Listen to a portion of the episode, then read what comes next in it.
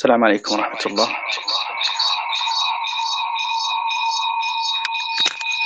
إن شاء الله بس شوي ونبدأ بإذن الله. يحضرون كل الضيوف.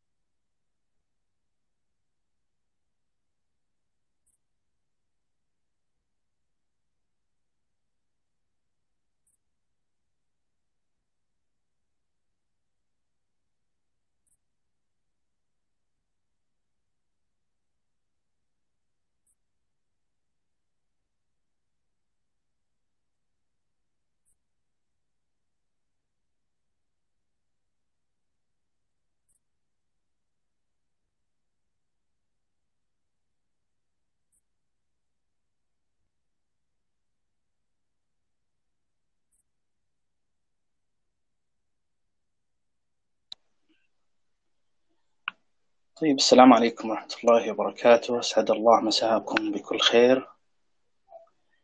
حيا الله الجميع في هذه المساحة. بإذن الله بكون أنا سعود العميرة وصديقي الدكتور سليمان. نصحبكم إن شاء الله في هذا المساء. ومع الأساتذة الكرام الضيوف الأعزاء أستاذ حاتم الشهري أستاذ فيصل غمري كذلك أستاذ خالد الحربي هو ما أدري إلى الآن ما انضم لكن إن شاء الله سينضم إلينا. بعد قليل قبل ما نبدأ آه، شكرا لكم المستمعين اللي انضموا لنا. بإذن الله تكون مساحة مفيدة آه، للجميع. نتطرق فيها عن مستقبل الكتاب والكتابة. قبل ما أبدأ ود أشير أن هذه المساحة آه، برعاية قناة عقال في قناة عقال لدينا بودكاست عقال وكذلك بودكاست مشراق. آه، بدينا يعني تقريبا قبل سنة ولدينا منتجات إن شاء الله تحوز رضاكم فأتمنى الاشتراك في قناة عقال كذلك في البودكاست. متوفرين في آه، جميع منصات البودكاست. آه، أرحب بالمتحدثين الأفاضل أستاذ حاتم وأستاذ فيصل أنا ما أشوف أستاذ خالد الآن. ف قبل ما نبدأ في المحاور ودي من أستاذ حاتم أستاذ فيصل بس يعرفون عن نفسهم آه، كرما وليس أمرا بشكل مختصر. تفضل نبدأ بأستاذ حاتم.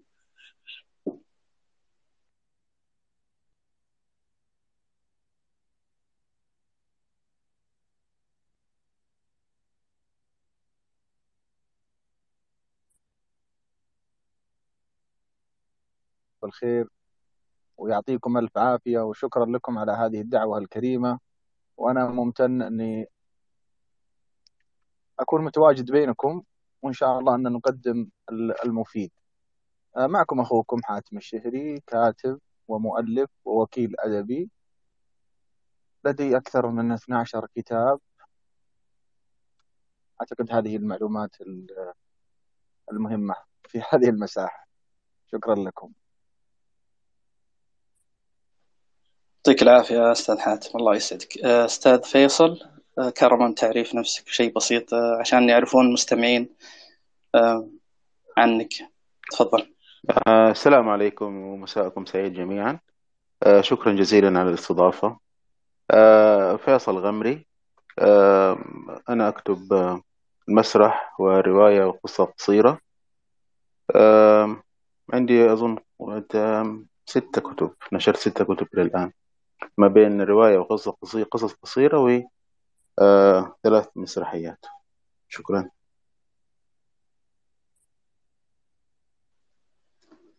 تشرفنا فيكم. والله يعطيكم العافية وشكرا لوقتكم الكريم. أم، قبل ما نبدأ في المحاور بس ودي إني أعرج عليها أه، عشان ال- ال- الحضور ال- الكرام يعرفون أه، يعني كيف سنتنقل بين هذه المحاور وإن شاء الله إنهم يستفيدون فيها. بنتكلم عن رحلة الكتاب من الفكرة حتى الطباعة بنتكلم عن الدوافع للكتابة أه، والعوامل المحلية اللي تساهم وتساعد الكاتب إنه يكتب. نتكلم عن مستقبل الكتابة آه، والتوثيق بالكتابة مع التطور التقني آه، وجود آه، محتويات آه، أو سبل آه، للتوثيق غير الكتابة مثل المرئي والمسموع وغيره. نتكلم عن العصر آه، آه، الحالي والتشتت اللي حاصل فيه. من مسألة الكتابة ليست مسألة بسيطة تحتاج إلى تركيز عالي. آه، بعدين بنتكلم عن الجيل الحالي وحبه للقراءة والأمور اللي نعتقد أنها ممكن تتغير في المستقبل. وب- وبننتهي بالفروقات اللي موجودة في الثقافات. الآن يعني افتقادنا لكتاب في الفكر كتاب في العلوم وغيره. وبإذن الله سنغطي المحاور بقدر الإمكان. أنا أدري الضيوف ما شاء الله يعني أعلام في هذا المجال والمحاور كثيرة وقد نأخذ مداخلات من المستمعين في منتصف الحوار وفي نهايته. الحوار سيمتد ساعة وأكثر بإذن الله. أستاذ خالد معانا قبل ما نبدأ إذا أستاذ خالد الحربي وده بس يعرف نفسه ثم ثم سننتقل بإذن الله للمحاور. تفضل أستاذ خالد.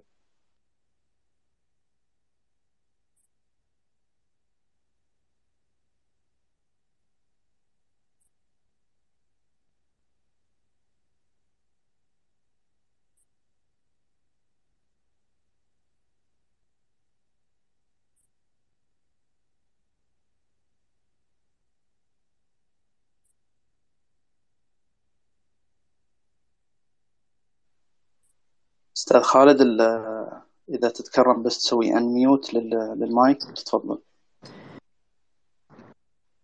ما آه السلام عليكم ورحمة الله وبركاته. ترى ما سمعت شيء لأن عندي الإرسال ما هو بجيد.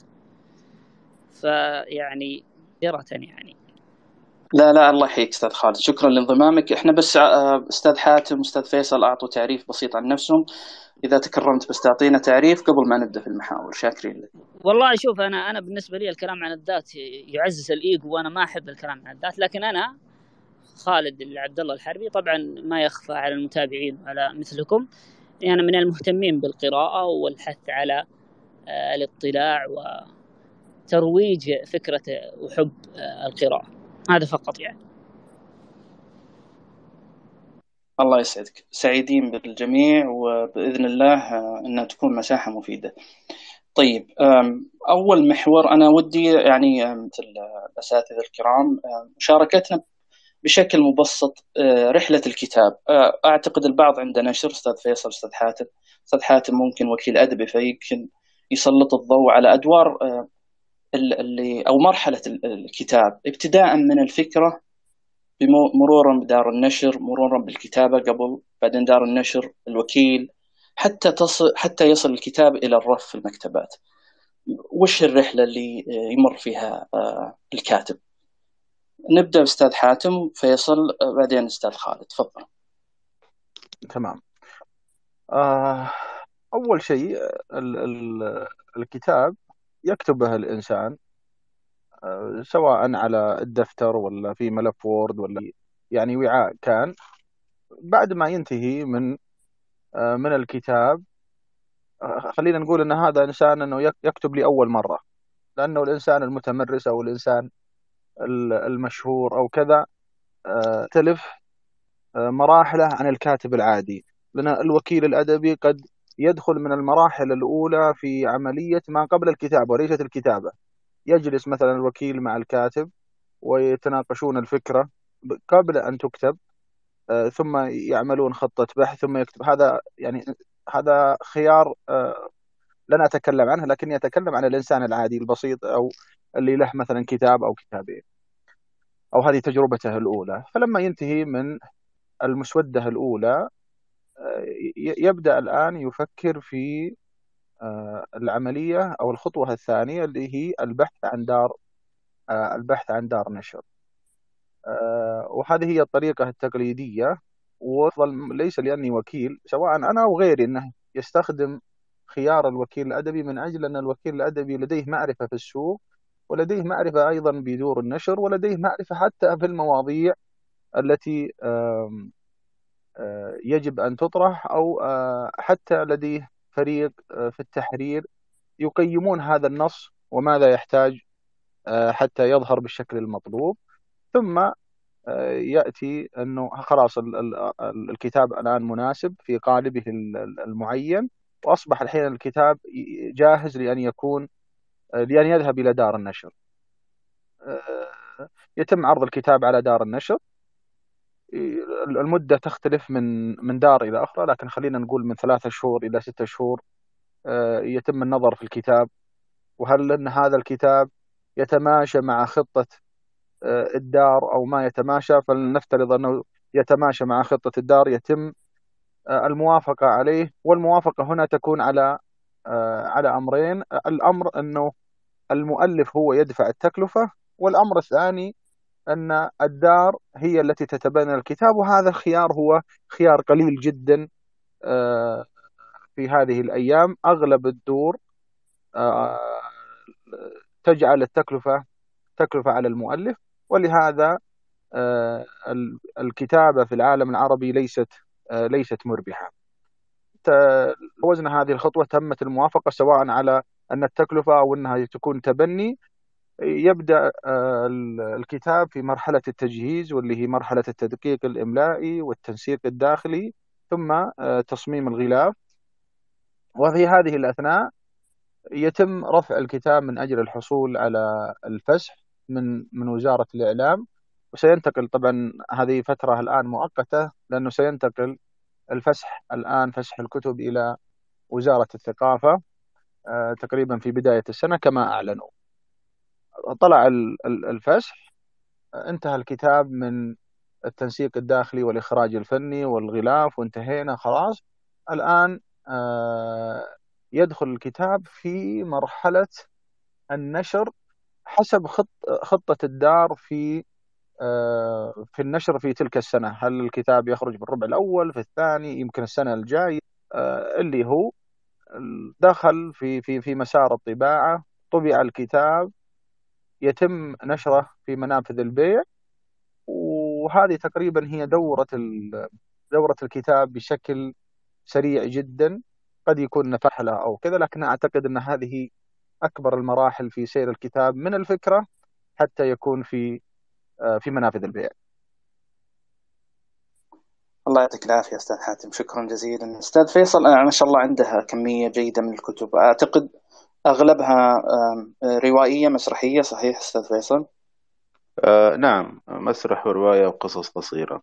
آه بالنسبة للموضوع اللي طرحته السؤال اللي هو آه رحلة الكتاب أنا هتكلم عنها آه، من منطلق كاتب آه، أو من وجهة نظر كاتب آه، أعتقد أنه أصعب جزء في المرحلة بالنسبة للكاتب هي مرحلة الكتابة فهو وقتها الكاتب بيمتلك الكتاب ما زال يمتلك الكتاب بمعنى أنه ممكن يضيف أو يحذف ينقح يزيد إلى آخره. وهذه المرحلة طبعا أنا يعني شخصيا ممكن تمتد من ثلاثة شهور إلى سنة حتى يصدر الكتاب أو حتى الكاتب يرى أنه الكتاب الآن أصبح جاهزا لطرحه في السوق لطباعته ونشره طرحه في السوق كي يتناوله القراء. آه، وأعتقد أن هذه فعلا ربما أصعب مرحلة آه، للكاتب. آه، مرحلة أعصاب ذهن مراجعة يعني زي ما قلت إضافة إلى آخره. المرحلة التي تلي طبعا اللي هو إنه أرسل المسودة لدار نشر. تكلم إنه الطريقة المعتادة يعني إلى الآن ربما لم نعتد بعد أو يعني لم تبدأ مثلا ممكن مرحلة الوكيل الأدبي لسه أو تنتشر. فأرسل الكتاب الكاتب يرسل الكتاب لدار النشر. كي تقرأ وتطلع عليه. آه إذا رأت للنشر آه في دور تفرض مبلغ مادي على الكاتب آه كي ينشر الكتاب. آه وفي دور من حيث المبدأ مبدأها لا تنشر إلا مجانا. يعني يتبنى إنجاز التعبير. وطبعا أنا يعني أنا يعني أفضل الدور هذه لسبب بسيط إنه أكون أنا متأكد إن كتابي هذا ما ما لم ينشر إلا لأنه جيد لأن الدار لم. لم يعني تتقاضى شيئا مقابل نشر الكتاب بس أنا أبغى برضو أعرج على جزئية الوكيل الأدبي وإن لم تبدأ بعد بالشكل أو تفعل بشكل كبير يعني إن شاء الله نتمنى أن تكون طبعا بشكل أكبر في رأيي و يعني ما أدري لكن أرى أن الوكيل الأدبي يعني من إحدى نقول يعني صميم عمله أن يكون في صف الكاتب أنه يمهد له الطريق كي ينشر الكتاب. صحيح يتحاور معه بس أنا يمكن أختلف مع الأستاذ حاتم في جزئية أنه يعني يتحاور معه أو يعني يقعدوا مع بعض في الفكرة. لا أنا أعتقد لا مرحلة الفكرة فكرة الكتاب هذه تخص الكاتب بمفرده. هو يكتب يضع أفكاره في الكتاب وفي النهاية ممكن يعرضه على الوكيل الأدبي. إن رأى الوكيل الأدبي أن النص والعمل الأدبي هذا صالح للنشر جيد به له إضافة يعني في السوق. أوكي يأخذ على عاتقه نشره ويبدأ مرحلة أنه يكون وكيل لهذا الكاتب. والله إذا إذا رأى أنه الكتاب لا يستحق خلاص وقتها الكاتب ممكن ينشر بنفسه يعني. آه بس يمكن هي دي النقطة اللي أنا شوية يعني ما يعني يمكن ما فهمتها ما أدري بس يعني ما ما يعني ما اقتنعت بها في كلام أستاذ حاتم. غير كده فكرة الوكيل الأدبي بالعكس هتكون جدا مريحة وممتازة للكاتب لأنه حيريحه من النقاش مع دور النشر مع المكتبات مع إلى آخره. آه بس أعتقد هي هذه يعني المراحل في رأيي. الله يعطيك العافية أستاذ فيصل. أستاذ خالد عندك شيء بهذا الخصوص؟ أنا ما أدري أنت ذكرت أنك ألفت بعض الكتب ولا أنت قارئ؟ لا لا لا أنا فقط أحب القراءة فقط. ف... طيب وش ح... تعليقك على كلام الأساتذة تفضل. والله شوف أستاذ حاتم ما شاء الله متخصص وأظن عنده دار نشر ما أدري يعني. وأستاذ فيصل مؤلف ومؤلفاته يعني معروفة. آه لكن... أستاذ خالد هذه تهمة لا أقبلها. أعوذ وش... بالله أني أملك دار نشر. أجل ما عندكم يا شيخ. ولا هو بس وكيل أدبي؟ لا لا وكيل أدبي يا شيخ. كيف؟ تخيل تخيل يكون عندي دار نشر. لا, لا والله طيب أظن ننشر عندك يا شيخ. عموما أنا عموما كأنه يعني جس أجل معلومتي خاطئة أستاذ حاتم. آه عموما أنا بالنسبة لي كرأي قارئ تمام؟ أنا أشوف إنه مثلا بالنسبة لمرحلة إعداد الكتاب أظن في فكرة ما أدري من طبقها يا مات هيج أو غيره إنه يرسل نسخ من كتبه لقراء يستشيرهم مثلا وش يعدل وش يبدل وش يزيد وهكذا. فأظن هذه إحدى المراحل يعني اللي جديرة ب يعني أن توضع كأساسيات مثلا لتأليف الكتب لأن غالبا يعني القراء يكون عندهم اطلاع ويعرفون الجمهور المستهدف هذا واحد. ثانيا من الإشكالات الكبيرة جدا في تأليف الكتب هو التقليد دون الابتكار أو بمعنى آخر سرقات وهكذا. فهذه كذلك تجدها مثلا نشرت بعض الكتب التي لا فائدة منها إطلاقا إنما هو تكرار تكرار في موضوعات لو نظرت لها تجد أن القالب واحد. ما ودي أذكر أسماء حتى ما ندخل في بعض الإشكالات. النقطة الثالثة والمهمة جدا للأسف يعني بعض دور النشر جعلت نشر الكتب تجاري بحت دون أن يرف لهم جفن فيما فيما يوجد داخل الكتب.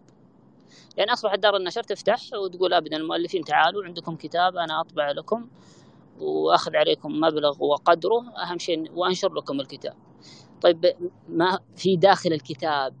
ماذا به؟ ما فيش يعني حتى أفكار. يعني بعض الكتب والله حرام أنها تقص أشجار ويصنع ورق من أجلها. آه، فأنا أشوف من ضمن الأشياء كذلك للأسف يعني آه، مما ساعد على نشر بعض الكتب أو انتشارها وجود آه، نشر بعض الموضوعات. يعني مثلا أنا أحب أقرأ في تطوير الذات لكن صار فيه يعني لدرجة غير طبيعية من التأليف في هذا المجال حتى أنك تكاد تجزم أن الناس ما تقرأ إلا تطوير ذات مثل ما حصل مثلا في كتب اللي تنشر مثلا بعض الخرافات وكذا. بينما تجد إن هذا الشيء سبب أزمة لدى المبدعين والكتاب اللي لهم جدارة ولهم قوة ولهم ابتكار ولهم يعني تآليف تستحق أن تنشر.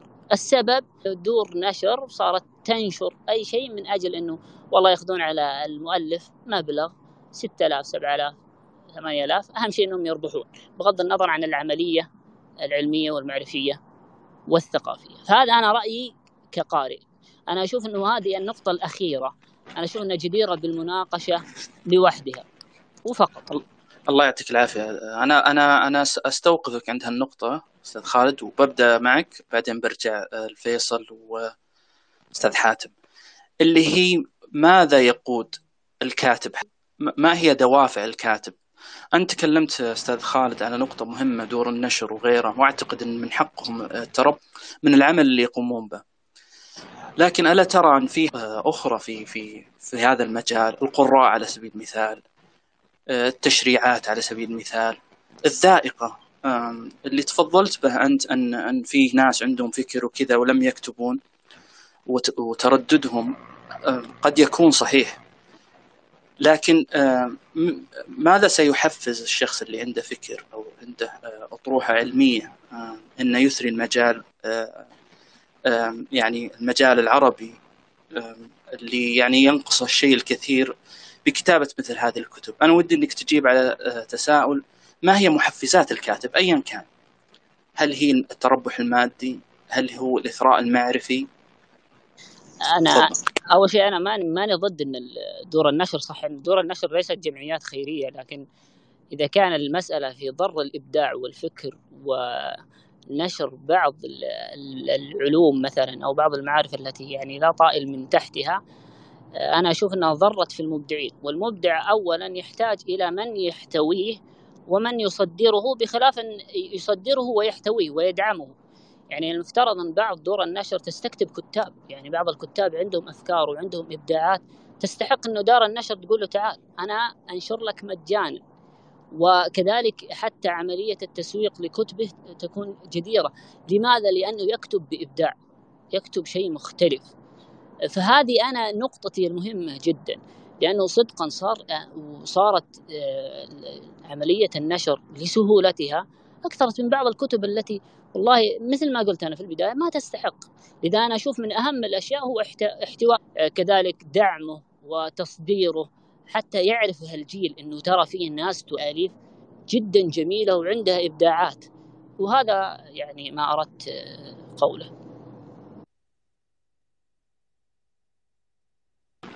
الله يعطيك العافية أستاذ خالد. أستاذ فيصل أنا ودي إنك تعلق. بما إنك ما شاء الله ألفت بعض الكتب آه، يعني كتب عدة حقيقة آه، ما هي محفزات الكاتب؟ أنا أعتقد إن بعض البعض آه، خاصة اللي في المجال الأدبي قد يكتب أشياء لا ينشرها يحتفظ فيها وتبقى وبعضها يراها أنها جديرة بالنشر.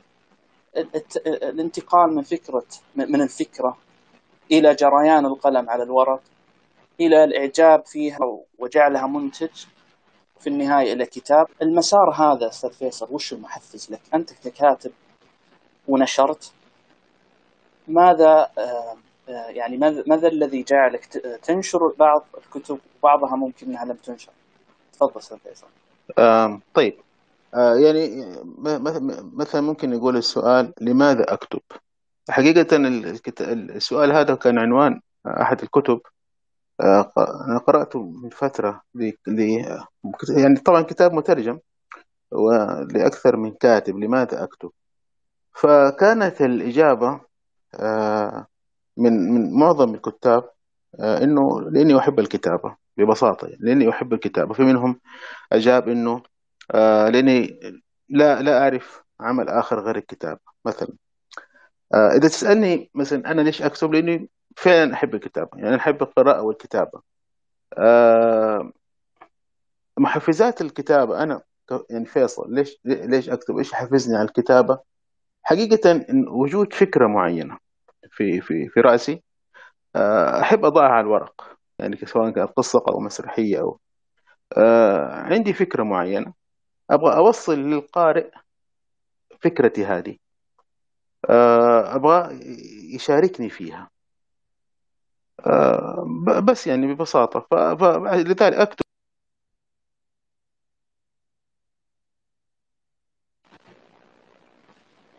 أنا أستاذ فيصل ما أسمعك.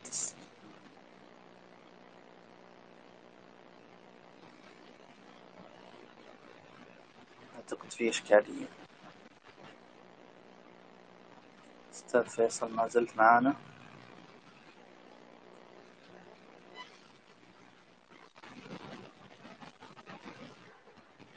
طيب آه، أستاذ حاتم.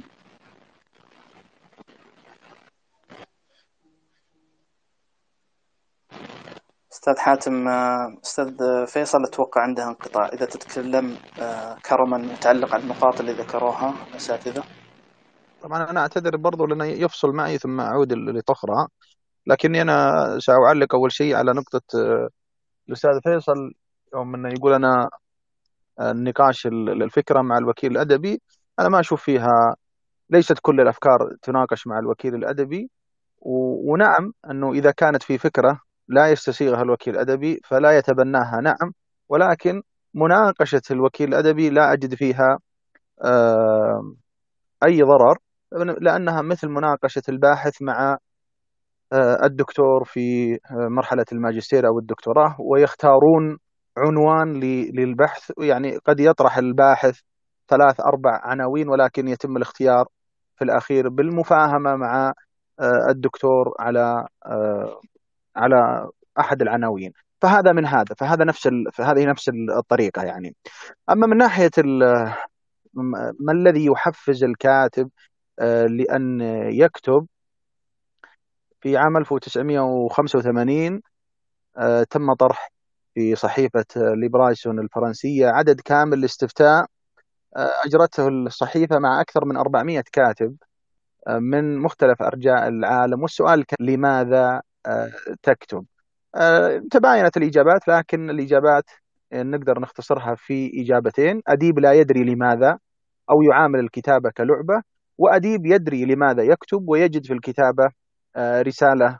ما هذه الإجابتين أعتقد أنها من الأجوبة المثالية التي تصلح لكل زمان ومكان. النقطة المهمة والجديرة بالذكر ونحن فاعلين في المشهد الثقافي أنه لا يوجد محفزات للكتابة. في المشهد الثقافي من أجل أن آه، الكاتب يدخل هذا يدخل هذا العالم لأن هذا العالم من كل نواحيه أو لا نقول كل ولكن من جميع أو جل نواحيه تكون آه، لا يوجد هناك محفز وإنما تعتبر الكتابة كمرض لا يتمنى الشفاء منه وهو يمارس هذا آه، العمل الكتابي إما من أجل أنه يحب هذا العمل أو كما قال فيصل أنه لا يجد آه، عمل آخر. آه، إن تكلمنا عن الربح لا يوجد ربح كثير. إن تكلمنا عن الانتشار لا يتم نشر الكتاب بشكل جيد. يجب أن نعترف أن صناعة النشر لدينا في العالم العربي صناعة متعبة جدا. ولا أدلك من آه، وجود فكرة الوكيل الأدبي وجدها في السنة هذه أو اللي قبلها. وفكرة الوكيل الأدبي هي موجودة في في العالم الغربي من أكثر من مئة سنة. ف ويشمل هذا الكلام أيضا وإن كان هذا فيه من السوداوية ولكن أحيانا أن تضغط على الجرح أفضل من أنك تضمده. يدخل في هذا في هذا المعنى أن الكتاب الشباب الآن اللي يدخلون إلى إلى عالم النشر يتوقعون أن عالم النشر وردي وأنه جميل وأن الجميع سوف يأخذ حقه وأن جميع الكتاب لدى دار النشر أنهم على قدم المساواة. هذا الكلام آه، يفضحه الواقع وستجد التباين موجود والاختلافات آه، واضحة للعيان. وحتى هذا الأمر ينتقل إلى منافذ البيع آه، مع كل أسف.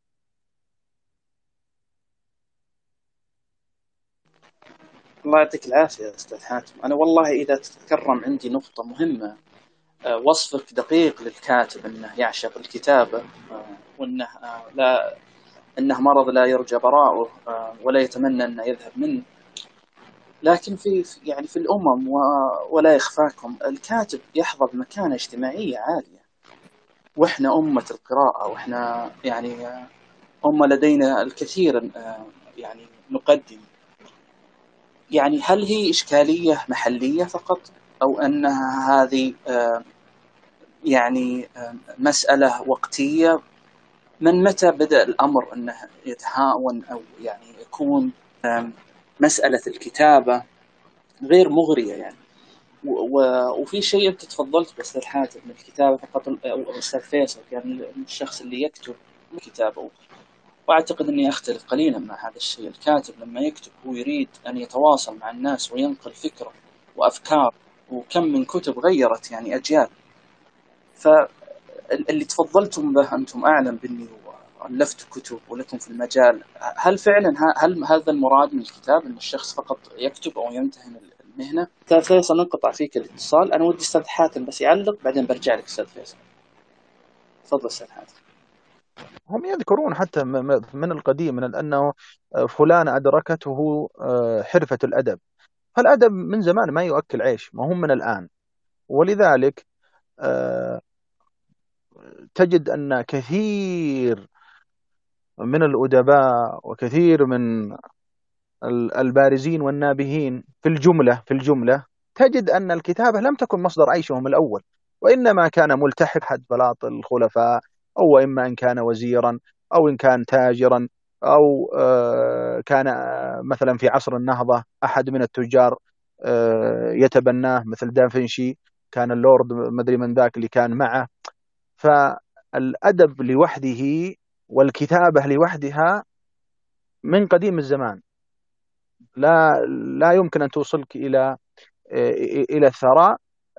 وإن كان هناك شواهد سواء في التاريخ نادرة شذت عن هذه القاعدة وكسبت من من الكتابة وهم قليل الآن وسابقا. وتجد أن كثير من الكتاب هناك لم يعني لمسة سحرية كذا هي التي نقلته من العدم إلى إلى الثراء لكن ال ال ال ال أذكر أنه فيه كتاب اسمه شعراء ماتوا جوعا. شعراء ماتوا جوعا. كتاب كبير جدا. يعني تقريبا 500 صفحة. مؤلم ذلك الكتاب. آه هذا فقط الشعراء. لم يذكر الكتاب الذين ماتوا جوعا. فالذين ماتوا من الجوع من الكتاب والشعراء أكثر من الذين اغتنوا من وراء الكتابة أستاذ فيصل الله يسعدك. أنت انقطع الاتصال. كرما نقاط وتكمل حديثك قبل ما نستقبل بعض الأسئلة آه، في منتصف هذا اللقاء المبارك تمام فضل. تمام. آه، طبعا أنا أعتذر إنه بكل أسف تقطع أول إرسال آه زي ما زي ما أنا كنت يمكن ذكرت نفس النقطة اللي أنت تكرمت وذكرتها إنه بس ما أعرف سمعتوها لأ إنه الكاتب يكتب إنه بيحب الكتابة آه، أو ما لاقي شغلة ثانية أو كده. وذكرت إنه الكاتب يريد أن ينقل أفكاره يضع الورق كي يقرأها الجمهور. يريد أن يشارك الجمهور القراء آرائه وأفكاره. يبغى يناقشهم عن طريق آه، الكتابة ونشر الكتاب. يعني حتى زمان تلاقي كان الكتاب يعني من نقول من 40 سنة مثلا أو أقل شوية ممكن قبل يعني أقصد التويتر وكده كان يستقبلوا آراء النقاد النقاد القراء نقول عن طريق البريد. يعني تلاقي مثلا حتى في في كتاب كان عندهم ألفوا كتب عبارة عن أسئلة أسئلة الجمهور وآرائهم في في كتبهم. آه مثلا في كتاب دكتور مصطفى محمود حساب القدوس وكذا يعني في أكثر من كاتب. فالهدف ربما الأول أنا أرى يمكن للكاتب إنه ينقل ينقل أفكاره للجمهور. يعني الكاتب عنده حب كبير وشغف إنه يخلي القارئ يقرأ فكري. أنا أنا إيش إيش أبغى؟ أو أوصل لك من معلومة من فكرة. آه في جزئية برضو بتتقال إنه التقليد أو مثلا يسمى الآن التناص أو كده. طبعا وارد. ياما ناس بيقلدوا الناس عادي يعني.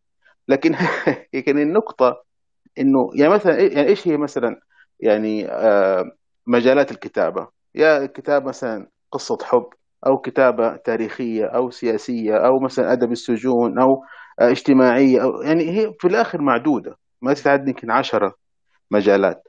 لكن ليش في كتاب واحد أو اثنين بيبرعوا؟ بالرغم أنه في مثلا مئات نفس المجال. لأنه الكاتب تناول القضية هذه أو الفكرة هذه بأسلوب مختلف عن آخرين. وهنا أعتقد التميز والدربة في الكتابة تظهر لما يعني قصتين مثلا حب. هذه الرواية انتشرت والناس أشادوا بها والرواية الثانية يعني عادية جدا. فهنا تبان الموهبة في الكتابة. الله يعطيك العافية أستاذ فيصل. إذا بس تسمحون لي بأخذ الثلاث مداخلات الآن. وسنعود إكمال المحاور المرسومة لهذه المساحة. أنا عندي عندي الدكتور علي وعندي الكاتب تركي. دكتور علي تفضل. يعني إذا تكرمت عن الدكتور دقيقتين إلى ثلاثة تفضل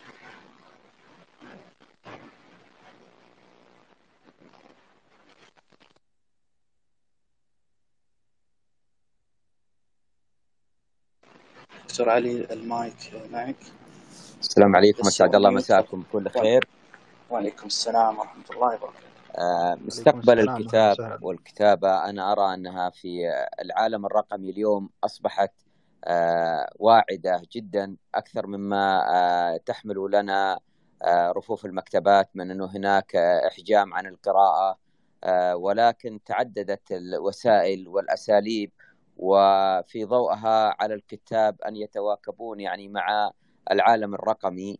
آه، بعض الأساليب بعض المنهجيات بعض الأدوات أساليب طرح الكتاب أساليب تلخيص الكتاب أساليب كتابة حتى ليست المقدمة وإنما الغلاف الختامي للكتاب من الصفحة الأخيرة. آه، أدواتها وأساليبها تغيرت ولكن الإقبال لا زال كبير جدا. نحن نشاهد في معارض الكتب يعني إقبال كبير جدا إصدارات عديدة. آه، نشعر آه، دائما إنه اليوم الكتاب أصبح آه، عليه اهتمام ويصل إلى القارئ أسرع مما مضى. كان سابقا تذهب من أجل أن تبحث عن كتاب في إحدى دور النشر أو في معارض الكتاب. اليوم تستطيع أن تشتريه الكترونيا تستطيع أن تاخذه بي دي إف تستطيع أن تاخذه يعني صوتي تستطيع أن تاخذه كذلك يعني مرئي. يعني اليوم أصبح في فرصة كبيرة جدا. ولذلك أين الكتاب اليوم؟ في مواكبة هذا آه، العصر الرقمي الذي يحتاج القارئ إلى أن يكونون قريبين. آه، أتمنى بعض الكتب المتميزة التي قدمها أصحابها في سنوات ماضية أن يعيدون نشرها اليوم بطرق جديدة سواء صوتية أو مرئية أو دعمها بالإنفوغراف أو دعمها بملخصات. يعني ما نشاهده اليوم آه، في سوق الكتاب.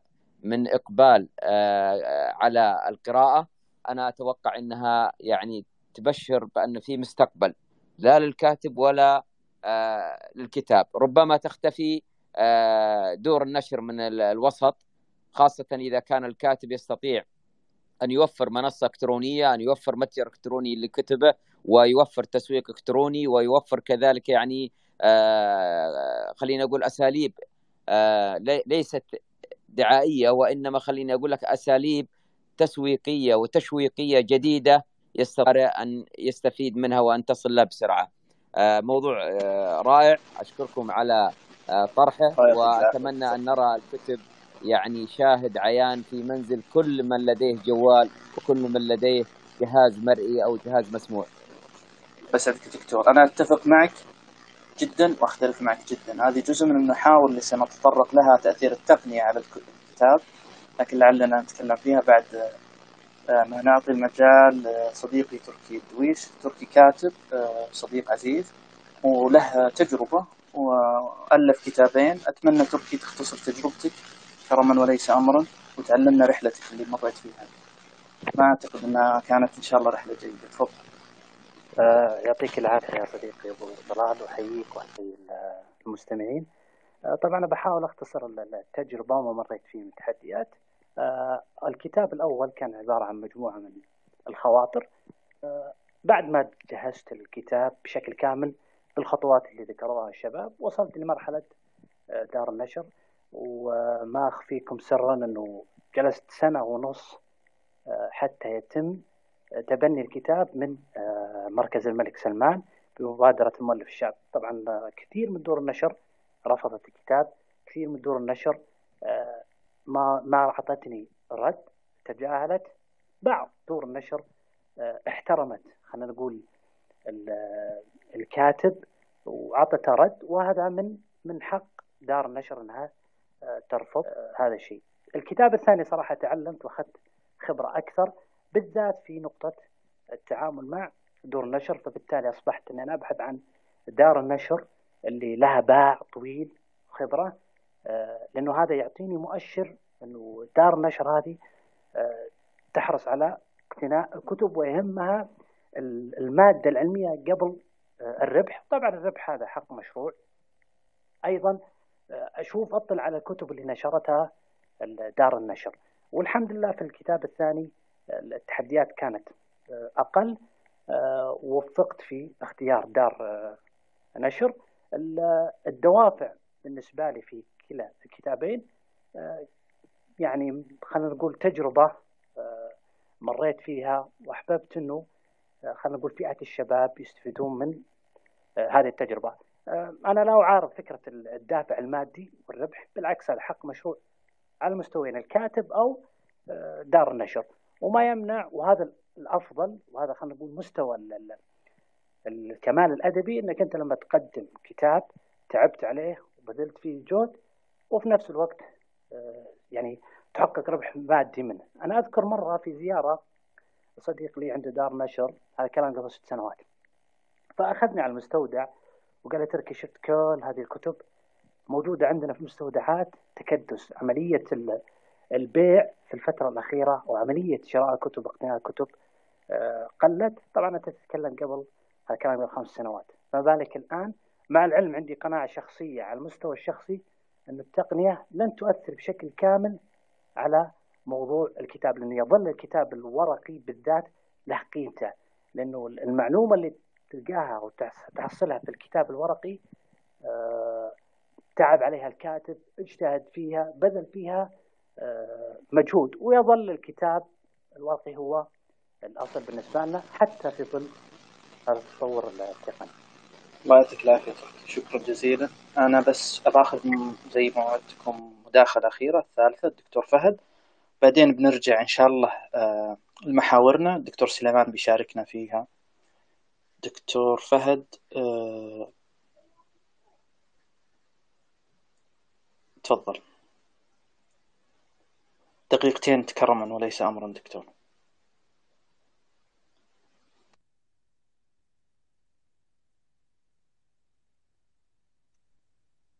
السلام عليكم مساء الخير آه، بداية شاكر وعليكم السلام ورحمة الله وبركاته. حقيقة كثير مما طرحوا يعني الإخوة في مداخلاتهم في طرحهم.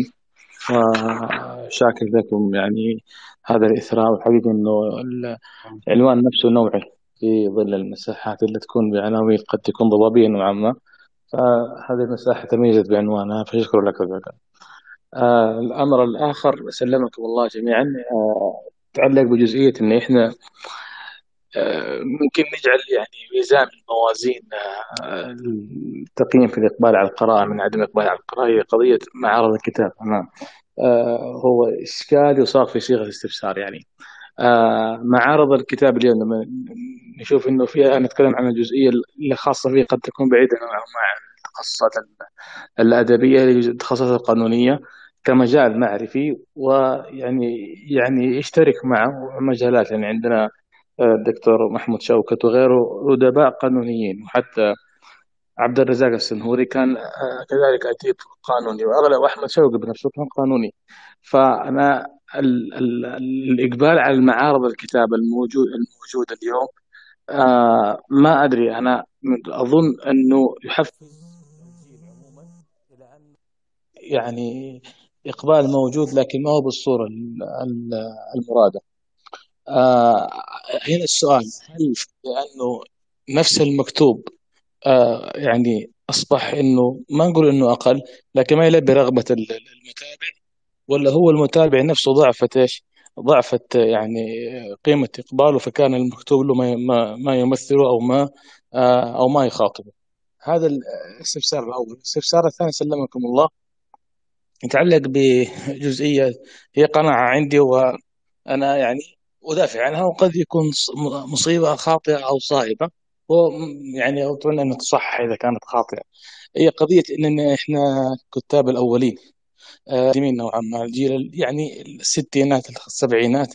في نوعا ما ما زال إرثهم آه باقي حتى اليوم. ما زال الإقبال على كتبهم باقي. ما زالت يعني اقتباساتهم الإحالة إليهم العزو إليهم عليهم ما زال باقي حتى اليوم. إيش العناصر؟ اللي وجدت فيهم فأبقت يعني أقلامهم إلى يوم الناس هذا. هذه ميزة السؤال وثمرة السؤال هذا حتى إن إحنا نأخذ العناصر اللي اتكوا عليها وقد يعني يستطيع الإنسان يوظفها في كتابته فيعني يبقى أمد كتابته حتى يعني الأحيان يعني. وأشكركم جميعا وكرر شكر وتقدير أعتذر على الإطالة. الله يسعدك. شكرا جزيلا دكتور فهد. لعل الأساتذة الأفاضل يجيبون على هذه التساؤلات. أنا أحول المحاور دكتور سليمان دكتور سليمان كرما آه، آه، تطرح الأسئلة على الأساتذة.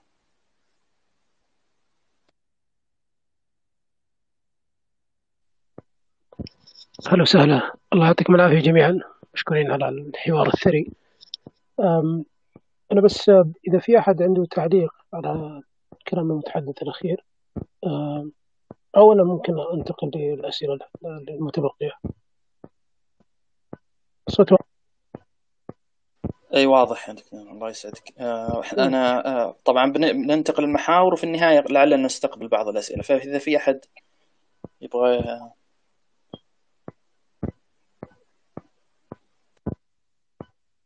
طيب لعلي لعلي أنا أطرح سؤال. أنا ما أعتقد إن عندنا إشكالية. لأن أشوف النقاش تركز بشكل كبير على دور النشر وكيف الواحد ينشر كتاب. بس أنا أشوف إن إشكاليتنا هي في وجود كتاب حقيقيين. يعني أنا أشوف الآن إن السوق مليان بأشباه الكتاب. توافقوني الرأي أيضا كيف إحنا ممكن نصنع كتاب كيف إحنا ممكن نصنع كتاب عميقين. وهذه أنا أشوف أنها أحد مشاكل العالم العربي في الوقت الحالي. أغلب اللي يكتبون مثلا تجدهم يكتبون لمجرد مثلا الدعاية لأنفسهم. لكن لو إحنا قارنا أنفسنا بالعالم مثلا الأوروبي ولا العالم الغربي بشكل آخر راح تجد أن عندهم كتاب عميقين كتاب فعلا عندهم رسائل عندهم فكر. الكتاب اللي, يكتبونها مثل ما ذكر صديقي سعود تغير أجيال تغير أحيانا تنظيمات آه، في التعليم في الاقتصاد في في السياسة. فهل إحنا عندنا أزمة دور نشر ولا أزمة كتاب؟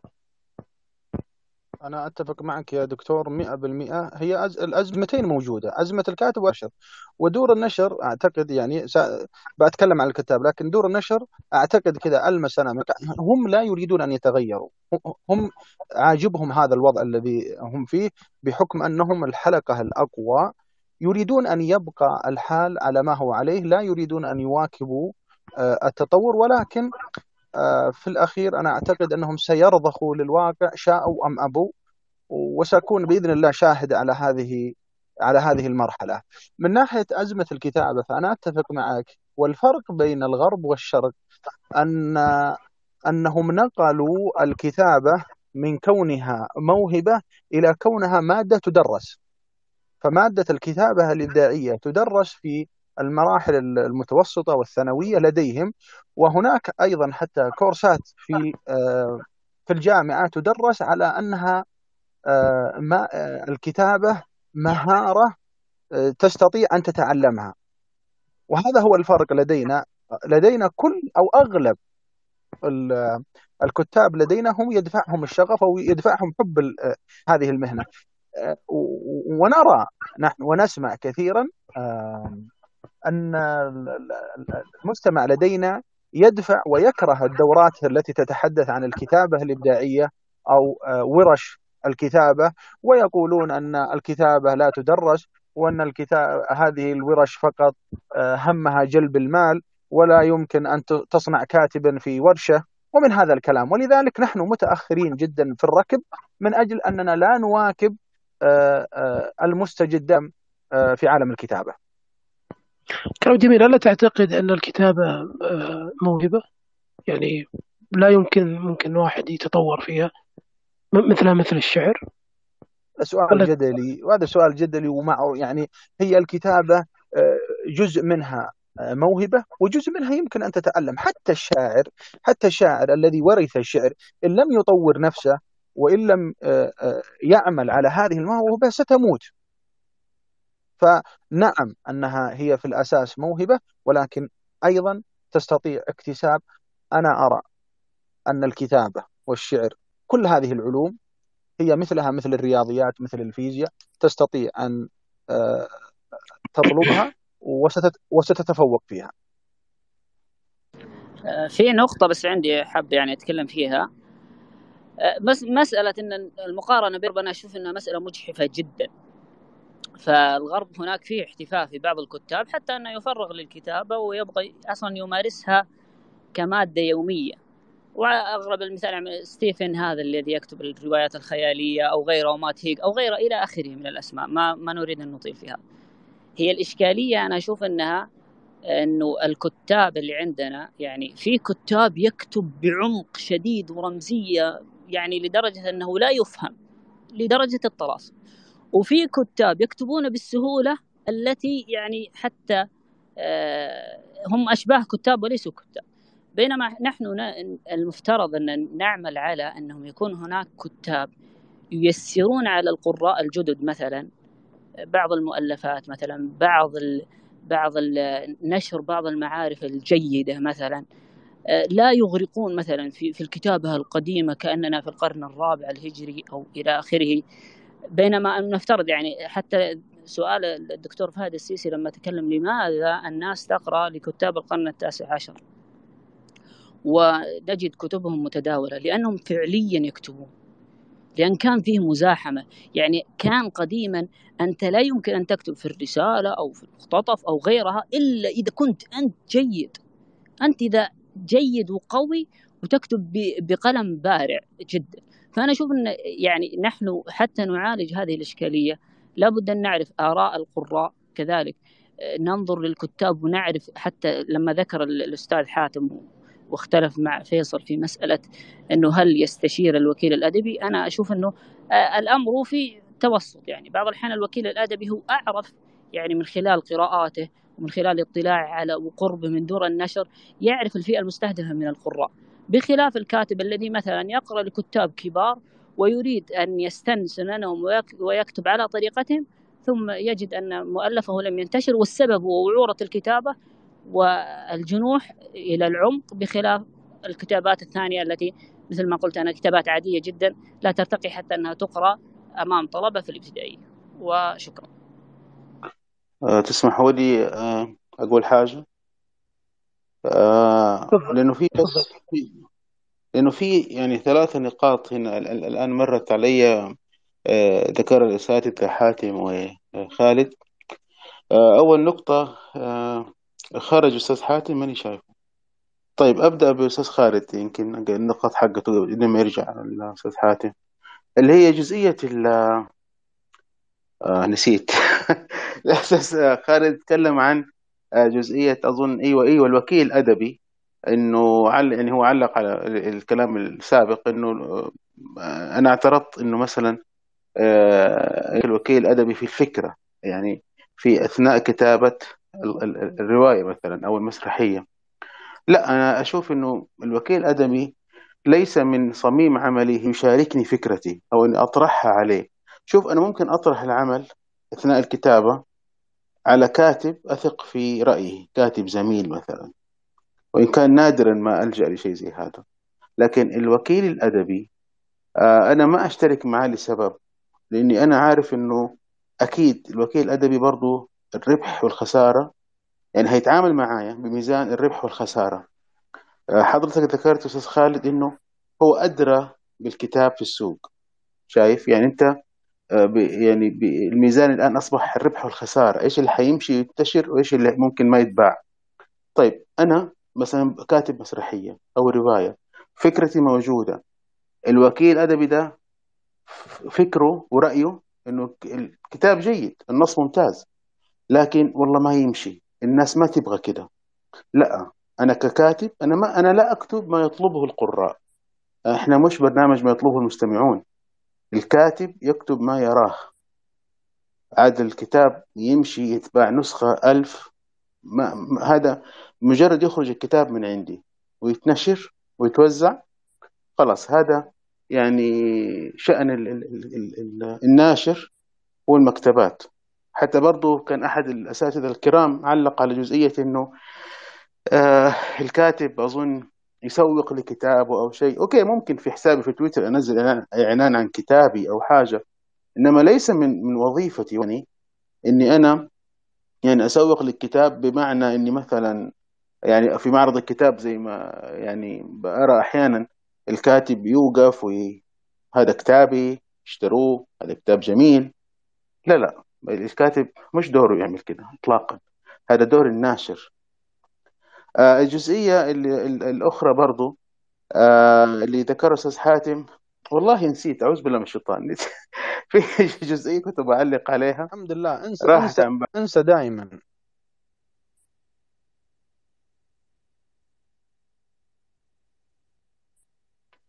طيب لعل لعلنا ننتقل لفكرة آه، أخرى. بس قبل ما ننتقل للفكرة الأخرى أنا حاب أعلق على على كلامكم. أنا سبب طرحي لهالتساؤل هل يوجد لدينا كتاب آه، في في العالم العربي يعني كتاب بمعنى آه، كتاب بمعنى الحقيقي؟ لأني أنا أشوف إن كثير من أشباه الكتاب جالسين يأثرون معلش على الكلمة يأثرون على تغير المناخ. فقط طباعة آه، أوراق استخدام أوراق تستخدم أو تصنع من الأشجار آه، هدر مثل هالأشياء بدون أي فائدة تذكر. كان سابقا وهذا هذا تصور الشخصي ورأيي أيضا الشخصي أن الكتابة كانت نخبوية. كان يعني زي ما نقول قلما تجد شخص يدخل لعالم الكتابة آه، إلا وهو متمكن. الآن الجميع يدخل إلى هذا العالم. آه، الجميع يعني بس يبغى يسوق لنفسه عن طريق إنه عندي كتاب وطبعته بينما محتوى الكتاب لا شيء لا شيء. عندكم تعليق على كلامي ولا ممكن أنتقل للنقطة الأخرى؟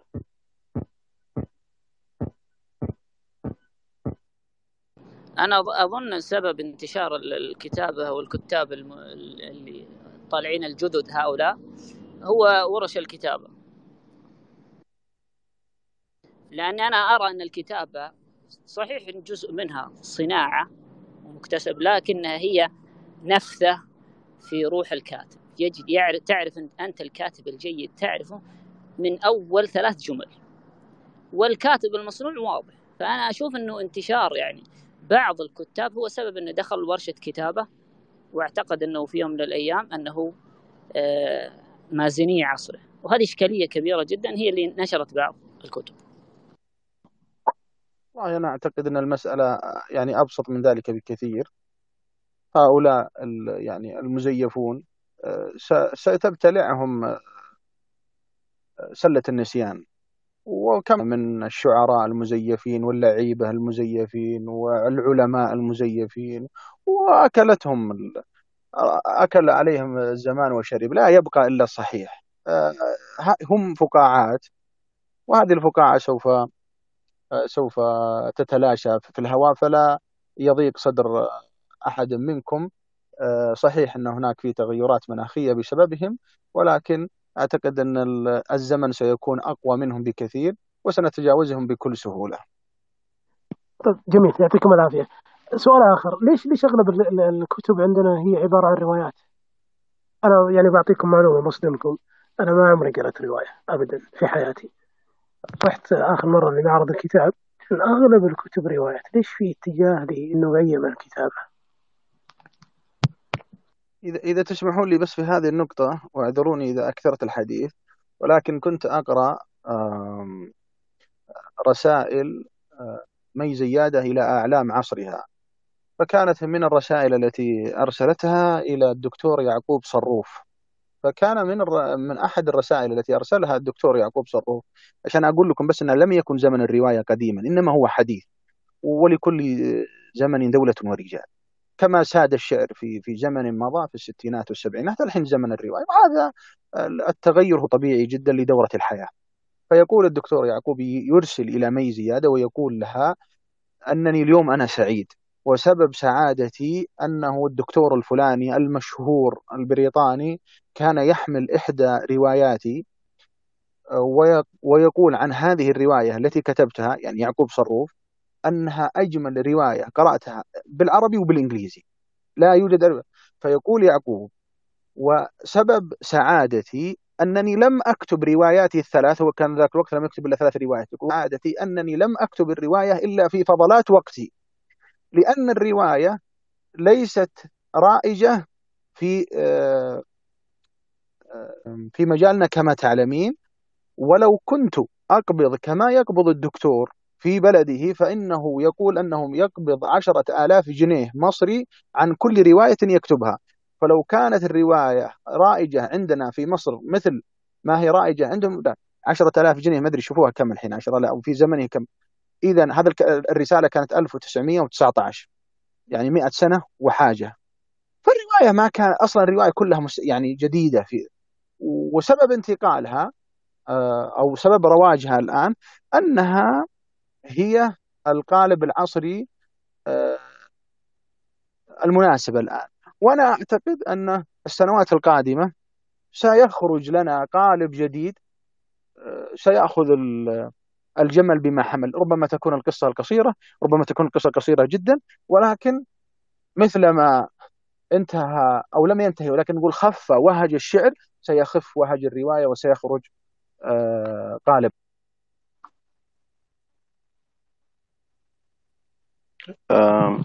كلام جميل. هل في أحد من الضيوف عنده تعليق على النقاط اللي ذكرتها تفضلوا. مساحة متاحة لكم. أيوة لو سمحت. أيوة. آه أنا افتكرت دحين يا حاتم. أيوة الموضوع ورش الكتابة. آه شوف آه أنا أنا أشوف إنه يعني أنا أنا طب شوف يعني الآن كلنا تعلمنا في المدارس الرسم والخط العربي. لكن كم واحد طلع خطاط وكم واحد طلع رسام؟ يمكن ولا خمسة في المية من مجموع الطلبة أو عشرة في المية. ورش الكتابة أو تدريس أصول الكتابة آه كما ذكرت في المدارس لن يصنع كاتب. هو حيطور ذو الموهبة فقط لأنه الكتابة ما هي صنعة. يعني ما ما ما هي صنعة أتعلمها أروح أوقف في ورشة وبعدين آه كميكانيكا سيارات ولا اللي هو أتعلمها مع الزمن. إذا ما في موهبة ما في حب للكتابة صعب أصنع كاتب إني, إني أبنيه بناء. لكن أنا ممكن أطور من موهبته. إنه أشوف اللي عند الطالب ده في المدرسة والله موهوب في الشعر موهوب في الكتابة وأطوره. إنما واحد إذا طالب ما بيحب يقرأ أصلا طب كيف حيكتب؟ كيف حيكون كاتب؟ يعني أنا بصراحة ساعات أستغرب برضو من أحد الكتاب آه يعني أو يعني يقول مثلا أنا أوكي كألف كتاب نقول رواية أو خواطر أو كذا. طب إيش مثلا الكتب تحاور مع إيش الكتب تقرأها؟ إيش نوع قراءاتك عادة؟ يقول لك أنا والله ما أقرأ. فيصل أنا أنا أنا على فكرة على فكرة أنا حاط موقف حس... أتفق معك يا شيخ. أنا ما قلت إنها تصنع كاتب مثل الأكاديميات حقت التعليم الأكاديمية حقت كرة القدم. ما حد قال إنهم يخ... طيب إذا ما, ما حد قال ما, ما, ما حد قال إنهم بيخرج لاعب. لكن يجب أن يكون في أكاديمية حتى يطور منها وال... والذي ليس لاعبا سيخرج من الأكاديمية. هي نفس الورش بالضبط. طيب إذا إذا متفقين إذا متفقين. فأنا أستغرب من يعني الكاتب يقول أنا ما أقرأ. يا أخي أول خطوة في الكتابة القراءة. آه، كيف الواحد يعني من جد هيكون كاتب بدون ما يقرأ؟ إيش المخزون الفكري والأسلوبي اللي عنده إذا كان هو ما بيقرأ؟ موضوع إنه الرواية نقطة أخرى موضوع إنه الرواية منتشرة زي ما تفضل أستاذ سليمان دكتور سليمان. نعم الرواية طبعا منتشرة في الآونة الأخيرة. آه، والمثال ضربه أستاذ حاتم جدا جميل. لكن أنا أعتقد إنه الرواية آه، المسرح قصة قصيرة قصيرة جدا. آه، انتشارها عائد انتشارها كصنوف أدبية. عائد إلى إنها ما تحتاج إلا يعني موهبة في الكتابة وخيال يكون خيال خصب. لكن من الصعب إنه أي شخص يكتب في الدين أو يكتب في السياسة أو في علم الاجتماع لأنه هذه هذه هذه علوم لها أسس لها قواعد. إنما ال ال أو من صعب يكون إنسان شاعر على فكرة.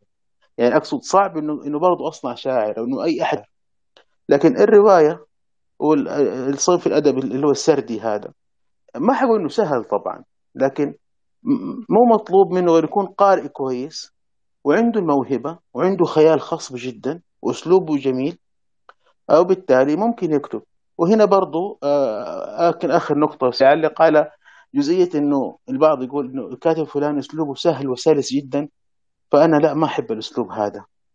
آه، أنا يعني اللي اللي يتبنى الفكرة هذه طب حقول له طب أنت يعني أكبر الكتاب العرب اللي حتى أصبحت تمثل أفلام. إحسان إحسان عبد القدوس مثلا. آه توفيق الحكيم في المسرح. السباعي إدريس آه وغيرهم. الرعيل الأول من الكتاب. طب أسلوبهم جدا سهل وبسيط. ما في اللي بنراها الآن في بعض الروايات. ما فيها الترميز المبالغ فيه. لا لا بالعكس. كل ما كان الأسلوب السردي بسيط وسهل كان الكاتب أقرب للقارئ. أما القارئ اللي يبحث عن الطلسمة آه ما أعرف يعني يعني وهذه ذكرى برضو أنا أحس أنها جديرة برضو بالمناقشه يمكن مرة في مرة مرة قادمة مثلا لأنه في كثير من الكتاب يتبنون فكرة عفوا من القراء يقول أنا ما أقرأ لفلان لأنه أسلوبه سهل بسيط. لا لا أسلوب السهل بسيط هذا يخليك تعيش في الرواية. يعني آه، التقعر في الألفاظ وأسلوب استخدام الاستفهام الكثير ونقول الطلاسم هذه ما ما يعني ما أدري جيدة وممتازة ويعني تضيف للرواية بس كثرتها هتصيب بالملل. آه يعني شكرا. آه، بالنسبة لسؤالك يا دكتور سليمان عن مسألة حضور الرواية أنا أعتقد أن أكثر من شرحها بشكل جيد وحارب الرواية هو كاتب سوداني اسمه عمرو منير ذهب له كتاب اسمه الناس الأدبية وكتاب اسمه تبا للرواية. آه، لأنه حتى تحدث عن خطر الرواية على الأجناس الأدبية بشكل قوي جدا وهذا تفاقم للأسف في الفترة الأخيرة. فتجد أن ليس للمقالة القوية حضور وليس للمسرح القوي حضور. كذلك مثلا القصة القصيرة والقصة القصيرة جدا ليس لها حضور. أصبح اتجاه الكتاب كلهم نحو الرواية والسبب في نظري والله أعلم ليست سهولة الرواية بقدر آه، أنه انتشار الرواية وإقبال القراء عليها. فتجد لو آه، هنالك كتابان كتاب شعر وكتاب رواية تجد القراء يقبلون على الرواية أكثر من الشعر. فأنا أظن هذه آه، كتاب يعني عمرو منير ذهب من أفضل من شرح انتشار الرواية حتى أنه يعني بعض الشعراء تحولوا من شعراء إلى كتاب رواية. أما مسألة سهولة الكتابة فأنا أظن أن القارئ إذا أراد أن يقرأ نصا أدبيا أو أراد أن يقرأ قصة قصيرة أو أراد أن يقرأ رواية يريد أن يرى الإبداع.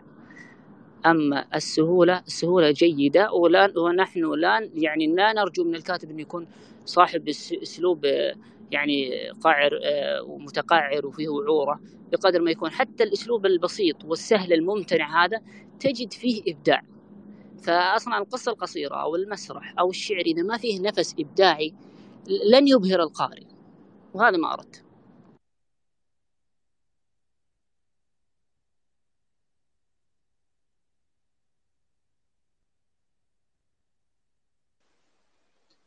طيب الله يعطيكم الصحة والعافية جميعا للإثراء. إحنا بس عندنا يعني سؤال و ولعلنا نلتقي لاحقا في نهايته للأخوان اللي يحبون المداخلات.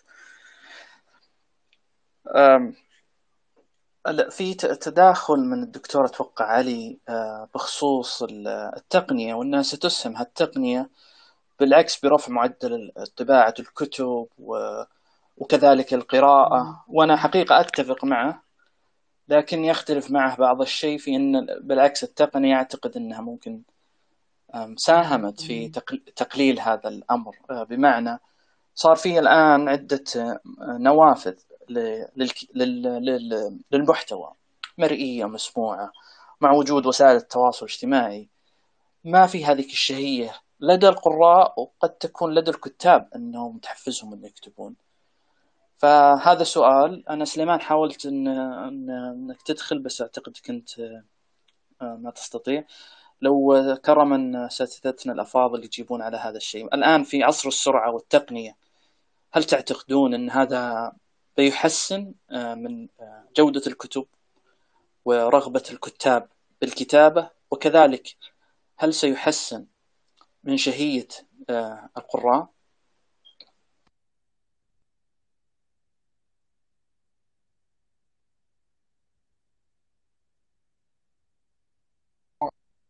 هذا إشكال يجب أن لا يطرح اللي هو الصراع بين الجيلين.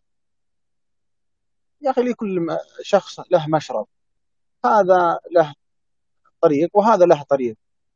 ولا أدل على ذلك من الإحصائية التي نشرت عام 2020 في آه، أمريكا وبريطانيا أنه في حالة الحجر الصحي تم آه، الزيادة على الطلب الكتب الورقية بأكثر من 45% وليست الكتب الورقية فحسب بل الكتب الورقية ذات الغلاف المقوى.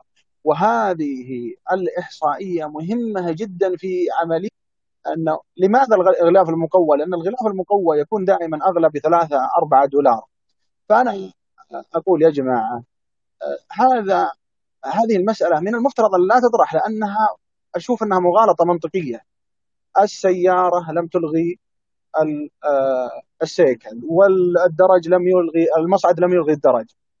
نعم سيكون رافد من الروافد لاتساع رقعة الرواية ولكني لا أرى أن التقنية ستهدد الكتابة أو النشر التقليدي. هذا له له جمهور وهذا له جمهور. الراديو توقعنا أنه توقع أنه بيموت. لا ما مات الراديو. فلذلك من الأساس من الأساس أن التقنية ستكون جنبا إلى جنب مع الأمور التقليدية ولكنها لن لن تأكلها. اخشى أستاذ حاتم إنه الكتاب الورقي يصبح مثل البيجر عند الأطباء يا شيخ.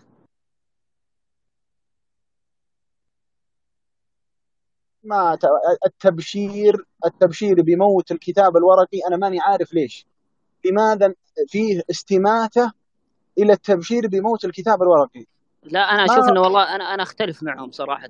أول شيء شوف أنا قارئ آه، أقرأ في في الكتب الإلكترونية كثيرا يعني وأحبها. لكنني أرى انه الكتب الورقية لن تذهب. اطلاقا لأن حتى القراء وأنا أعرف قراء جيدين ويقرون عندهم كندل وعندهم آه، Boox وعندهم Onyx وعندهم جميع ال ال ال هذه الأجهزة الحبر الإلكتروني وهو مريحة جدا يعني حتى وخفيفة الوزن وتحمل كتب كثيرة إلا أن الكتاب الورقي هو الأصل. ولا يمكن أنه يتغلب على الكتاب الإلكتروني اطلاقا.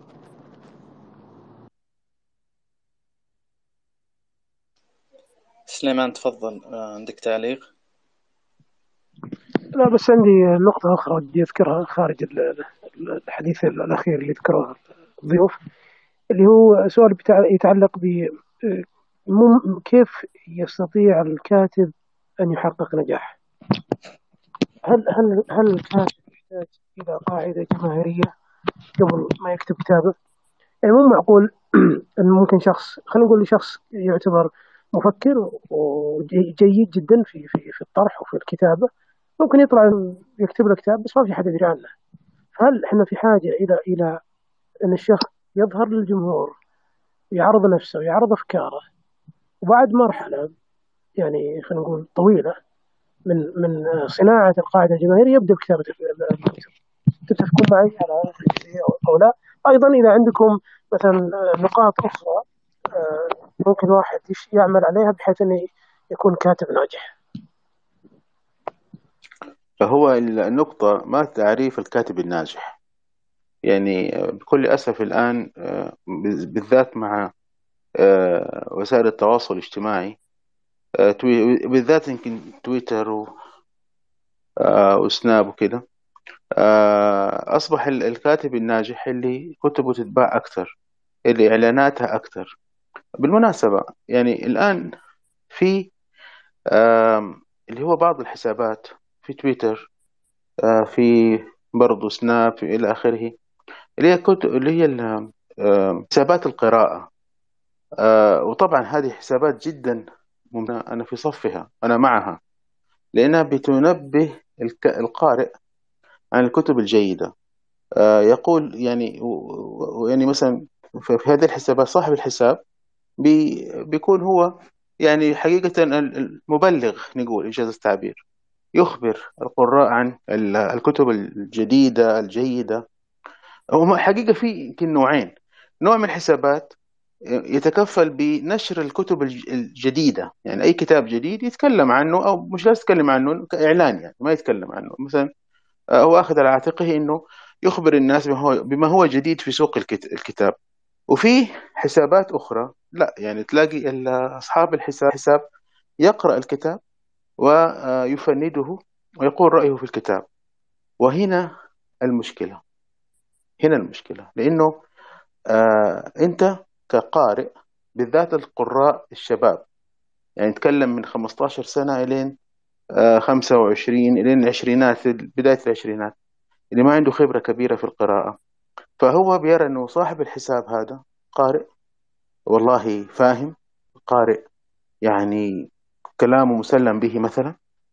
آه فإذا قال الكتاب كويس يصير هذا كويس كتاب سيء لا أكيد أكيد سيء. وهنا مشكلة ليه؟ لأنه في الآخر صاحب الحساب كلنا بشر طبعا صاحب الحساب بشر. فبتخش برضو عوامل أخرى غير جودة الكتاب أو سوء الكتاب منها المزاج الشخصي مثلا منها الصداقة منها القرابة.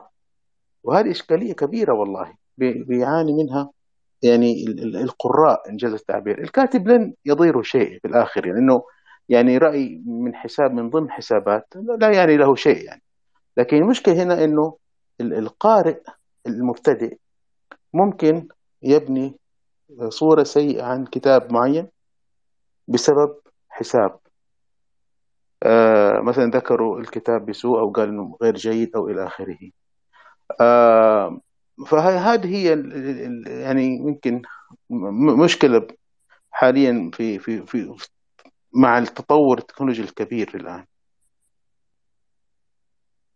أنا عندي تعليق على أستاذ فيصل يوم يقول أن الكاتب ليس ما يطلبه المستمعون.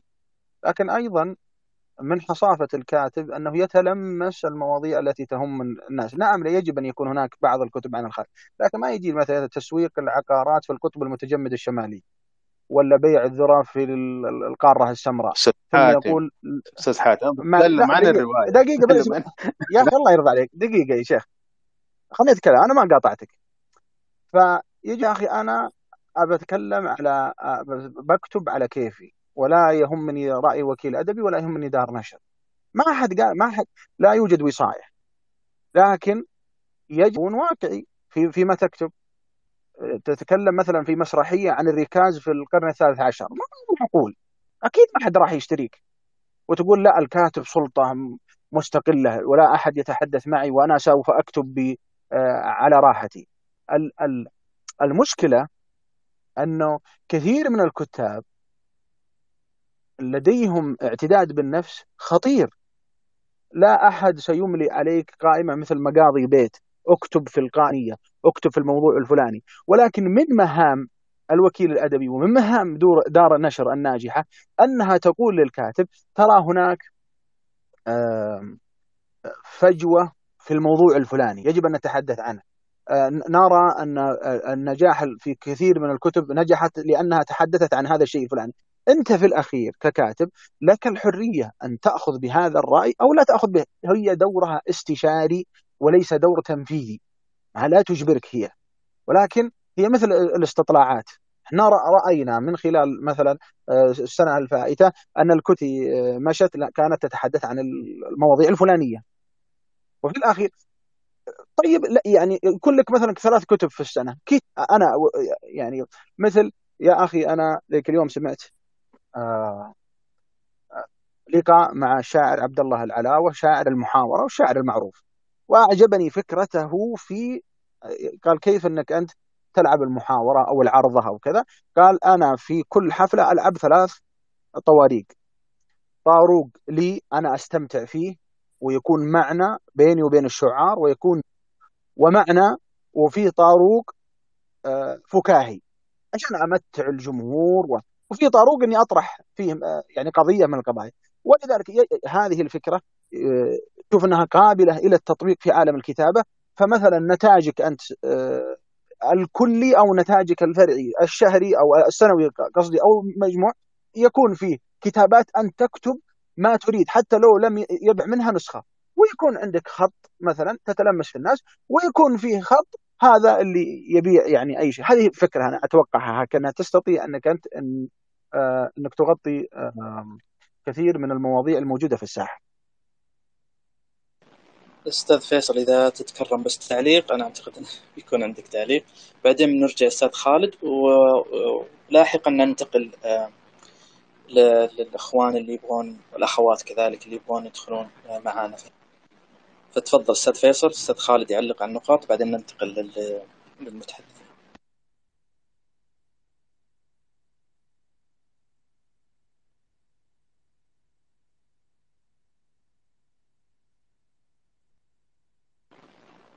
أستاذ فيصل تفضل.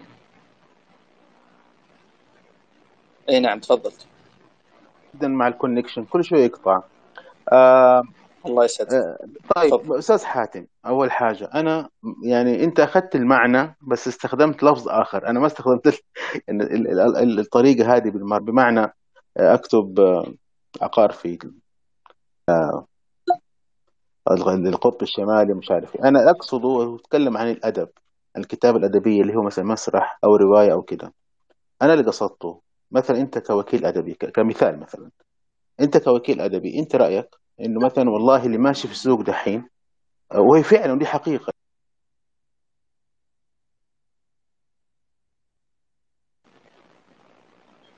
أستاذ فيصل انقطع أستاذ خالد كرما تعليقك على النقاط اللي ذكرت أخيرا عشان بس ننتقل للاخوان أنا بس أنا عندي تعليق بسيط جدا جدا. أستاذ فيصل يقول لا لا ينتقد القارئ آه، الكتاب. ويظن ان لأن القراء مبتدئين فما ينتقدون الكتاب. أعتقد إنه من أبسط حقوق القارئ. إنه ما إذا ما اعجبه كتاب يقول أنا ما أعجبني. هذه هذه نقطة متفق عليها في حقوق القراء مثل ما ذكر صاحب كتاب متعة القراءة. عموما آه، فيه نقاط معينة. أنا أتفق مع أستاذ حاتم أنه يتلمس حاجات القراء. يعني بعض الكتب آه، السبب آه، طبعا أنها ما تنتشر لأنها لا تمس جانب مهم عند القراء. وكذلك فيه نقطة أنا عندي وقلتها سابقا أن نفس اللغة المستخدمة للكتابة. يعني مثلا لو أتيت وقلت لقارئ مبتدئ اقرأ وحي القلم ما استطاع يفهم منه جملة واحدة. فأنا أعتقد النقطتين هذه مهمة وفقط. أستاذ فيصل موجود مرة ثانية. آه نعم. أستاذ فيصل كرما ما بس تدخل وتقول النقطة اللي أنت تبغى توصلها. تفضل. ننتقل للأسئلة لاحقا ممكن فيصل. أيوه. آه، فباختصار أنا كنت بتكلم عن موضوع اللي هو الأدب الكتابة الأدبية. فبالنسبة للأستاذ حاتم برضه واضح إن الكونكشن راح عنده. طيب اني anyway على أي حال فالفكرة كانت إنه آه لا لا ما لا لا ما راح أنا موجود طيب. معك ترى موجود. في بس في ضوضاء عفوا من ما أدري آه على أي حال فانا اللي قصدته إنه مثلا شوف الآن الصنف الأدبي في الكتابة آه صوتي مسموع ولا؟ اي تفضل أيوة مسموع طيب. جدا تفضل فالصنف الأدبي الآن الموجود مثلا وده واقع الكتابة اللي هي الخيال أدب الرعب مثلا يعني نتكلم عن مثلا الرعب اجمالا. فأنا أنا ككاتب مثلا لا أنا ما مو مو مو هذا مش طريقي في الكتابة أدب الرعب وكذا طب أنا لو الوكيل الادبي رايه إنه لا أكتب رعب يمشي الكتاب. لا أنا ما أقدر أكتب كذا حقيقة ما أقدر مثلا. فهذا أنا قصدته إنه أنا أكتب شيء. أنا أوكي ممكن قبل الطباعة كوكيل أدبي حتشوف الدرافت حتشوف المسودة ممكن ناقشها بعد ما أنا أنتهي من العمل. والله هذه الفكرة اجمالا مثلا طيبة إلى آخره إذا كان مثلا عجبتك. لكن إيش رأيك هنا مثلا؟ الحوار هنا طويل بزيادة. آه هنا مثلا الجزء ده نقلله لأنه لأنه الوكيل الأدبي أكيد حيكون عنده برضه يعني خلفية أدبية جيدة لا يستهان بها فبالتالي ممكن أسمع له. إنما أثناء الكتابة لا أنا أحب أكتب لوحدي. آه وزي ما قلت لك يعني آه سماع النصيحة في بعض النقاط في العمل ممكن إنما إني أنا أغير من أسلوب كتابتي عشان الكتاب يتباع أكثر أو كذا بصراحة أنا يعني ما حد ما حد يكره المكسب يعني ما فيها ما فيها نقاش يعني. لكن الكتابة في الآخر ما بتجيب يعني فلوس بمعنى دخل يعني. فإلا طبعا يمكن مين من الكتاب على مستوى العالم اللي بيجي بيبيعوا ما شاء الله بالملايين وإلى آخره. يمكن ما أعتقد أكثر من 50 أو بالكثير 100 كاتب يمكن أقل بكثير كمان. فهذا أنا قصدته أستاذ حاتم والجميع. إنه الصح إنه يغير أسلوبه الكتابي عشان الكتاب يتباع. لا كن أنت في كتابتك في أفكارك في أسلوبك. آه، بس هذا اللي أنا قصدته. طيب الله يعطيك العافية أستاذ فيصل. الاساتذه الأفاضل أنا بس محرج صراحة من اللي طلبوا المداخلات لذلك فاعطيهم المجال إذا أذنتم لي. في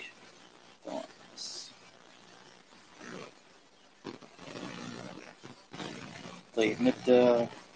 دكتور عبد الله.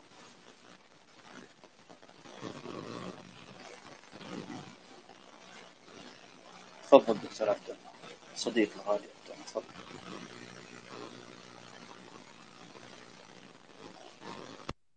السلام عليكم. مساء الخير. مبسوط إني معكم اليوم والسعيد بسماع صراحة الأساتذة الأفاضل. أه وسعيد جدا بالحراك الثقافي أه خصوصا عندنا في الوطن العربي وفي السعودية تحديدا. سابقا آه، كان في مقولة يقول لك القاهرة القاهرة تكتب و وبيروت تطبع وبغداد تقرأ.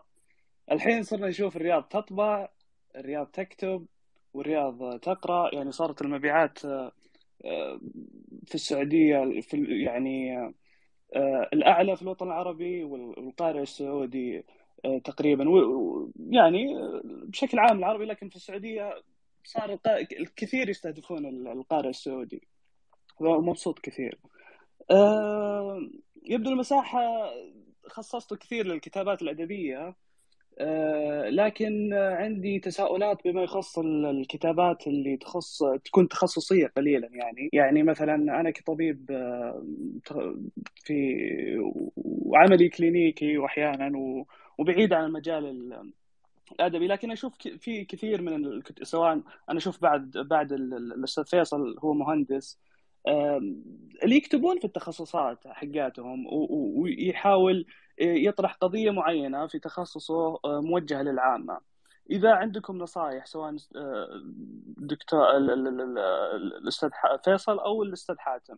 إذا عندكم نصائح بهذا الخصوص ويعطيكم العافية. طبعا آه، يعطيك العافية دكتور وشكرا لك. وفعلا الكتابة التخصصية ترى عليها طلب على فكرة. والكتب كثير من الكتب التخصصية تراها ماشية. ولكن أصحاب التخصصات يحجمون عن الكتابة في التخصص لظنهم أنها لا توجد لا يوجد لها رواج. والواقع خلاف ذلك. الناس يريدون الكتب التخصصية التي إما يعني الكتب التخصصية على نوعين إنها تكون متخصصة للمتخصصين هذا واحد أو أنها تكون في التخصص ولكنها للعامة. وهذا الثاني هو الأكثر رواجا. وحتى الكتب حتى الكتب التخصصية للمتخصصين يعني حتى أنها تكون من الأكثر مبيعا لأنها تطبع كمناهج. النصائح اللي اللي ممكن أقدمها إلى الكاتب في هذا المجال أنه يكتب هو في تخصصه المعلومات التي يريد أن أن يقولها في الكتاب ولكن المحسنات الأسلوبية يجب أنها تترك إلى المحرر حتى هو يستطيع أن آه، يضعها في قالب مناسب للقراءة. المحرر ما راح يتدخل في المعلومات التخصصية لكن راح يجملها أكثر حتى تكون في كتاب يعني يجب أن يكون الكتاب بعد مراجعة المحرر. هذا أنا أشوفه شيء ضروري جدا جدا جدا. والمحرر تكون من آه، التحرير إما يكون من جهة مستقلة أو يكون من ضمن فريق آه، دار النشر. أستاذ فيصل ودك تضيف شيء على إجابة أستاذ حاتم؟ آه والله أستاذ حاتم طبعا ما شاء الله وفى يعني وكفى لكن آه يعني دكتور عبد الله أنا ملاحظ أنك طبيب نفسي. ف يعني أعتقد في الطب النفسي له قراء كثر. يعني سيبك من الهندسة الهندسة ما صعب الواحد يكتب الهندسة. يعني إنه يكون فيها مصطلحات وشغلة يعني. واحد النفسي أكيد بس الطب النفسي يهم ناس كثير. شريحة كبيرة من المجتمع تبغى تقرأ الطب النفسي. لكن التخصصات الأخرى ما هيقرأ إلا مختص. وعشان أكتب لمختص لازم أكون أنا يعني عندي خبرة مرة كبيرة. ومثلا يعني مثلا حاصل على درجة أكثر من من الباتشولر أكثر من البكالوريوس في تخصصي. الفكرة إنه مثلا عندك دكتور عادل صادق عندك دكتور انتصار الصب وغيره وغيره يمكن دول بس اللي أذكرهم الآن. أطباء نفسيين وكتبهم ما شاء الله في السوق وفعلا اللي بيقرأهم مش بس يعني أخصائيين نفسيين مثلا إنها ما هي كتب أكاديمية هي كتب للعامة. وتحديدا كتب الدكتور عادل صادق فقدنا صوت كذلك بالنسبة للدكتور عبد الله الكتابة في علم النفس في عندك كتب مثلا مصطفى حجازي منتشرة وفيه كذلك في ترجمات ترجموها معنا مؤخرا لبعض الأطباء النفسيين وكان لها يعني إقبال يعني. فاعزم وتوكل وفالك التوفيق. طيب الله يسعدك. شكرا. على الإجابات في ابنة الوراق تفضلي.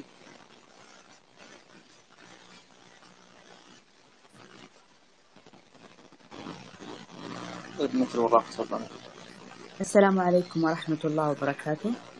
وعليكم السلام أنا كان لدي استفسار جاوبوا الأخوة جزء كبير منه. كان سؤالي آه، محكات النشر لدى دور النشر. يعني ما هي المحكات؟ هل دور النشر وضعت لها محك يتوفر في الكتاب الذي قدمه الكاتب؟ لأني أنا أعرف أصدقاء لي لا يقرؤون ومع ذلك كتاب وكل يومين ثلاثة شخص أعرفه طلع كتاب أنا أعرف أنه ما له علاقة في عالم القراءة والكتب. فعلى أي أساس دور النشر تقرأ. كثير منهم لا يريد من الكتاب غير أنه جد اسمه على الكتاب. إذا السؤال ما الذي داخل الكتاب؟ حينما تتصفح الكتاب لا تجد شيئا تقرأه. وهذا شيء مؤسف. هذه حاجة. الحاجة الثانية النقطة التي لفتت انتباهي أنه يميل كثير من أصحاب التفكير العلمي إلى التقليل من مستوى الرواية. يعتبرون أن الرواية يقولون كتاب ويقولون رواية. يعتقدون أن الرواية في مستوى أقل من الكتاب. مع أننا هناك مجتمعات كاملة عرفناها من خلال الروايات. مثلا المجتمع الروسي في القرن التاسع عشر.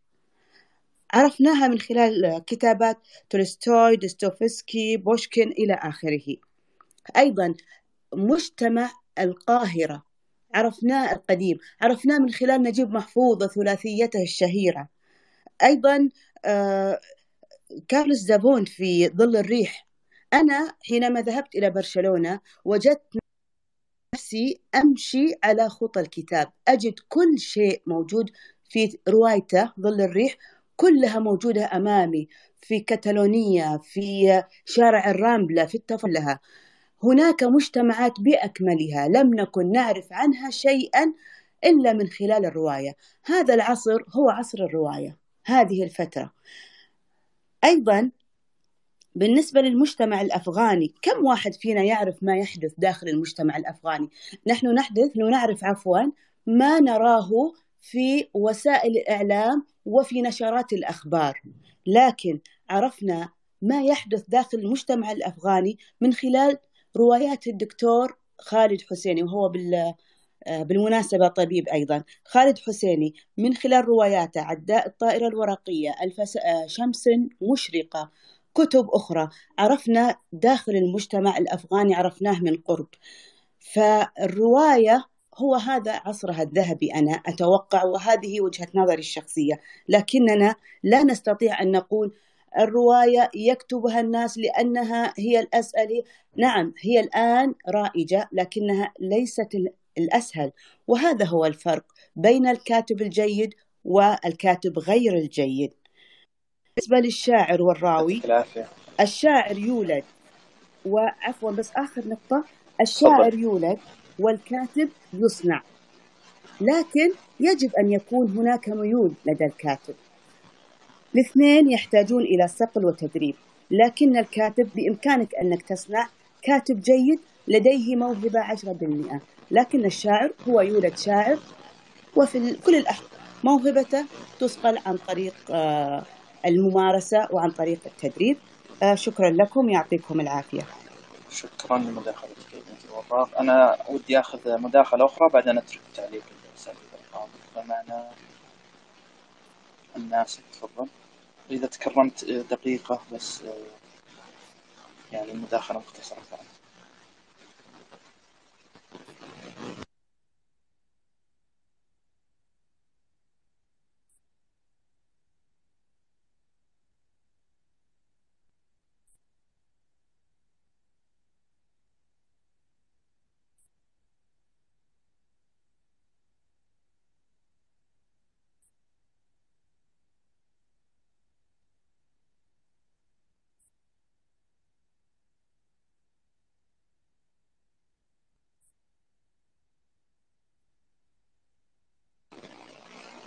أعتقد في إشكالية في صوت ما في صوت عندي. أمل عندك سبيكر تفضل.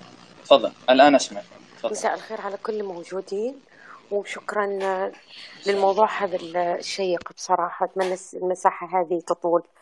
آه كنت بتكلم عن الكتاب الجدد أنا من الكتاب الجدد وما أدعي أن أنا من الكتاب الجدد بس هو آه زيادة يعني زيادة ثقة في النفس مع نفسي. أعتقد الرواية والكتاب لا مزال لا زمان له ولا مكان. الكتاب إذا كان قيم هو بوابة لكل زمان ومكان. هو يسافر عبر الزمن. الكاتب الجيد هو اللي دائما يشكك في نفسه إنه هو مو كاتب جيد. وعشان كذا أنا أنا أقعي أحد يبدأ في الكتابة خصوصا في هذا الوقت. لأنه في ناس معجبين في الكتب القديمة وفي ناس معجبين في في الكتب الموجودة الحين في الأفكار المطروحة الحين. أنا أعتقد أنه الكاتب الجيد لازم يلجأ لأصحاب الاختصاص سواء الناس اللي كان عندهم تاريخ في دور النشر سواء الدكاترة النقاد الأدب قبل ما ينشر روايته آه شيء ثاني اللي أتكلم فيه تغيير الأسلوب. آه الكاتب لو كان مبدع ويملك الأدوات الحقيقية للإبداع ما عنده مشكلة أنه هو يغير أسلوبه. لأنه هو مبتدئ هو لسه يتعلم. في كتاب فشل كتابهم الأول والثاني ونجحوا في الكتاب الثالث. آه الإنسان يتطور ويعيش يتعلم وكل فوق كل ذي علم عليم. فبالعكس يعني أنا عن الرواية حقتي أكتب فيها لي سنتين. كل مرة يتغير شكل الكتابة وكل مرة بيطلع إبداع أكثر وكل مرة النقاد اللي أنا عرضهم عليها ينقدونها بشكل أقل أقل أقل أقل. ما هو مشكلة إنك أنت كاتب إنك تأخر إنتاج كتابك.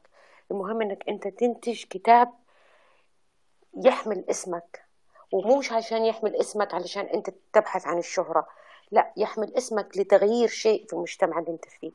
يحمل اسمك للقارئ يستفيد منه. القارئ يبدأ معك رحلة من أول الكتاب إلى آخره رحلة نفسية رحلة عبر الزمن رحلة عبر البلاد. كتاب كثير أخذونا الأماكن كثير نعرفها. كتاب أخذونا الأفكار ما كنا نعرفها. كتاب خلونا إحنا يعني نخرج أفكار ما كنا نعرفها.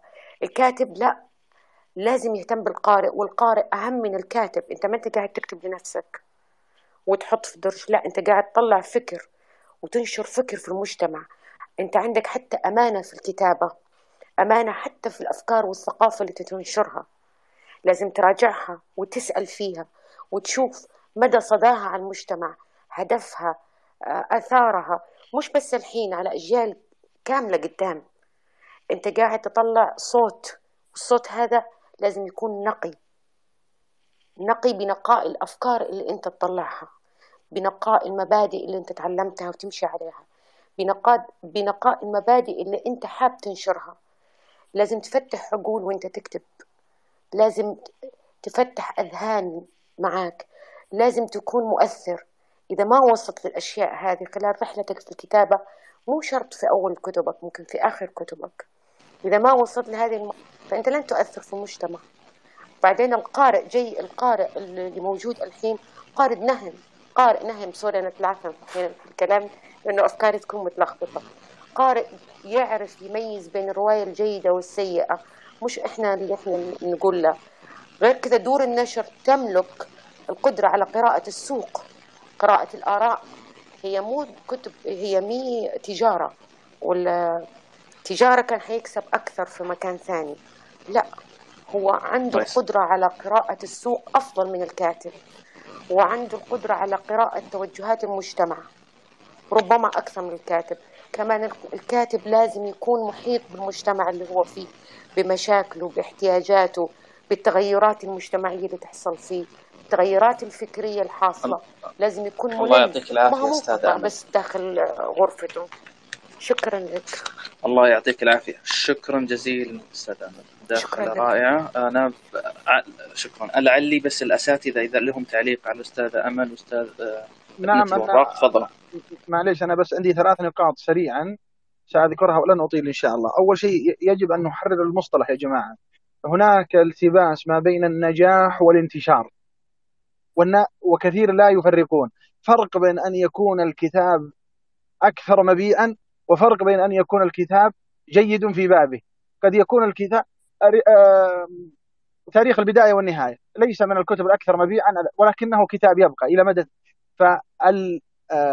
فكون الكتاب منتشر لا يعني هذا أنه ناجح.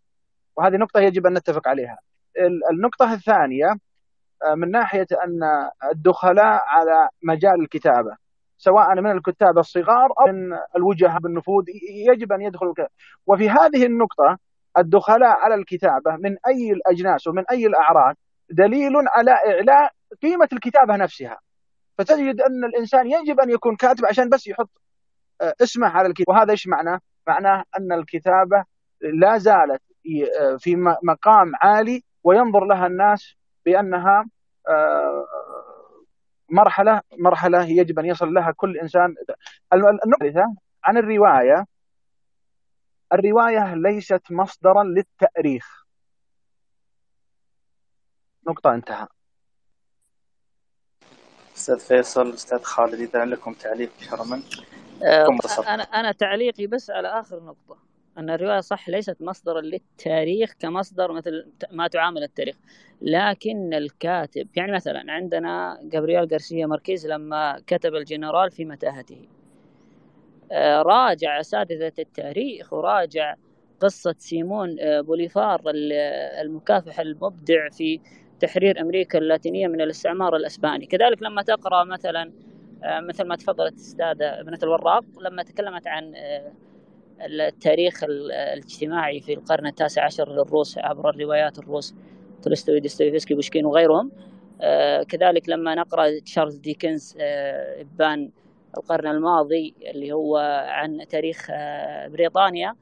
فأنا أعتقد إنها مصدر للتاريخ لكنها ليست مصدر أصيل بمعنى الأصالة لكن الروائيين غالبا يصدرون عن هذه الكتب يراجعون التاريخ. مثلا فلوبير لما أراد أن يكتب مدام بوفاري قعد تقريبا 55 شهر راجع تقريبا الفرنسي وراجع وجعلها للقارئ سهلة بعيدا عن جفاف كتب التاريخ.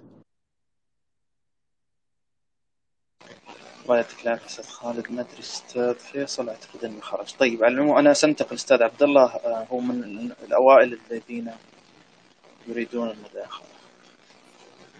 أستاذ عبد الله تفضل. تعليقي على الأستاذ خالد.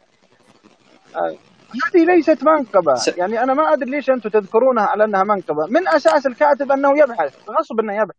وجلس 55 شهر. وإذا جلس 55 شهر الله لا يهينه. هو أراد أن يكتب فليراجع 55 شهر. الروايات في كثير من الروايات يكون فيها مراجع. ليست هذه منقبة. هذا من هذه من أساسيات. الكاتب أنه يبحث. فإذا راجع ماركيز دكاترة التاريخ فهذا أقل شيء يفعله. ولا شيء يحمد عليه هذا لأنه لازم الكتاب أنك تراجع المتخصصين في المجال اللي أنت تكتب فيه. لكنه يحمد على الإبداع في ذلك. آه. هذا اللي أنا أقصده. لا دخلتنا في نقطة ثانية ما هي محل النقاش. طيب طيب. معليش أستاذ خالد أستاذ حاتم. أستاذ فيصل إذا في نقطة قبل بس أستاذ عبد الله ما يتكلم. طيب على نعم على عجالة. نقطة فضل. اللي هو الأستاذ حاتم آه، جزئية الرواية ليست مصدر للتاريخ. طبعا ليست مصدر للتاريخ لأن الرواية عمرها ما تكون كتاب تاريخ. لكن هناك روايات تاريخية آه، تكلمت عن التاريخ بشكل موضوعي جدا وبشكل شامل. مثلا تاريخ القوقاز والقوقازيين عند الأستاذ محي الدين قدور. آه، جميع رواياته تحدثت بشكل جدا ممتاز عن القوقاز ويعني كانت ما حقول تاريخ كانت ممتازة. آه، وغيرها الكثير. جزئية ما أدري أجيلها ولا نقول دحين. خليها في آخر الحوار أحسن جزئية أخرى يعني. بس طيب. يعطيك العافية أستاذ فيصل. أستاذ عبد الله تفضل الله يسعدك. وكرما لو تختصر. شكرا جزيلا. السلام عليكم ورحمة الله وبركاته. مساء الخير على الجميع السلام ورحمة الله وبركاته. شكرا لكم على يعني إتاحة الفرصة. بالله بس أنا سوف تكفون اعطوا الاستاذ عبد الله فرصة انه يتكلم الرجل ثري جدا جدا أستاذ جامعي مبدع ترى شكرا يا أستاذ خالد شكرا. ولا أتمنى أن تكون يعني مداخلتي آه، قصيرة جدا. أنا سوف أتحدث عن صناعة الأديب. آه، البعض ربما يقلل من قضية أنه الكتابة وشروط صناعة الكاتب وأنه الأمر يسير وسهل. أنا لا أعتقد ذلك. يعني أنا أعتقد أنه آه، عملية صناعة الأديب هي خليط يعني من موهبة من تجربة من تدريب من أشياء كثيرة جدا. آه، موراكامي يعني أنتم تعرفون موراكامي الأديب الياباني الشهير وهو مرشح لنوبل. له سيرة ذاتية قصيرة اسمها What I Talk About When I Talk About Running. للأسف لم تترجم إلى اللغة العربية لكنها سيرة يسيرة ويتحدث عن آه، اللحظة اللي قرر فيها أن يصبح أديبا. وقال أنا غيرت غيرت كل شيء تغيرت تماما. آه، يقول كنت أدخن بشراهات أقلعت عن التدخين كنت أسهر لم أعد أسهر آه، أستيقظ مبكرا الرابعة فجرا أقرأ وأقرأ وأقرأ وأقرأ وأقرأ ثم بعد ذلك أكتب ثم انتظمت حياتي بشكل كبير جدا. هيمنجوي صادق عندما قال أنه أنا أجلس عند أنا أجلس وأنزف يعني I sit down and bleed bleed. فايضا نجيب محفوظ نجيب محفوظ صفحات من مذكرات نجيب محفوظ للنقاش وفي حضرة نجيب محفوظ السلماوي تحدثوا عن الرجل كان كالآلة تماما يعني. كان ينام معينة يستيقظ في ساعة معينة يقرأ يقرأ ثم يذهب مشيا إلى الأقدام إلى عمله ثم يعود يقرأ ثم يكتب. فلا أنا أعتقد إنه صناعة الأديب فعلا تحتاج موهبة نعم ولكن تحتاج إلى نوع من التغيير الكامل في في الروتين اليومي لهذا الأديب. أختم بالحديث عن الرواية، نعم هذا العصر هو عصر الرواية لسبب عدة أسباب، لكن أنا أعتقد إنه من أهم الأسباب هو تراجع الأجناس الأدبية الأخرى مثل الشعر. آه، آخر شاعر حصل على نوبل آه، عام 2005 هارولد بنتر آه، بعد ذلك إذا استثنينا طبعا بوب ديلان لأنه يعني مؤلف أغاني ما يعتبر شاعر بمعنى شاعر. فنعم هو عصر الرواية. نعم الروايات جيدة. نعم الروايات فيها نوع من اللمحات للمجتمعات. يعني إحنا قد نختلف في قضية هل هي تاريخ لكن هي تسلط مرحلة من من المراحل إحنا ما عشنا في لندن عام 1919 لكن عندنا ديكنز ورواياته ونستطيع أن نلتقط بعض الومضات البسيطة. شكرا لكم على إتاحة الفرصة وأنا استمتعت بهذا اللقاء. شكرا جزيلا. شكرا آه، دكتور عبد الله على المداخلة الرائعة. آه، بس أنا عندي مداخلتين أخيرة. سأتيح لها المجال. آه، لاحقا أترك المجال للأساتذة الأفاضل ضيوفنا. يقولون النقاط الأخيرة التي يودون قولها ثم سننهي هذه المساحة للأسف. حقيقة الحديث معكم رائع جدا. فسأدع المجال الآن للمداخلتين الأخيرتين. تفضل. كرما مختصرة تفضل.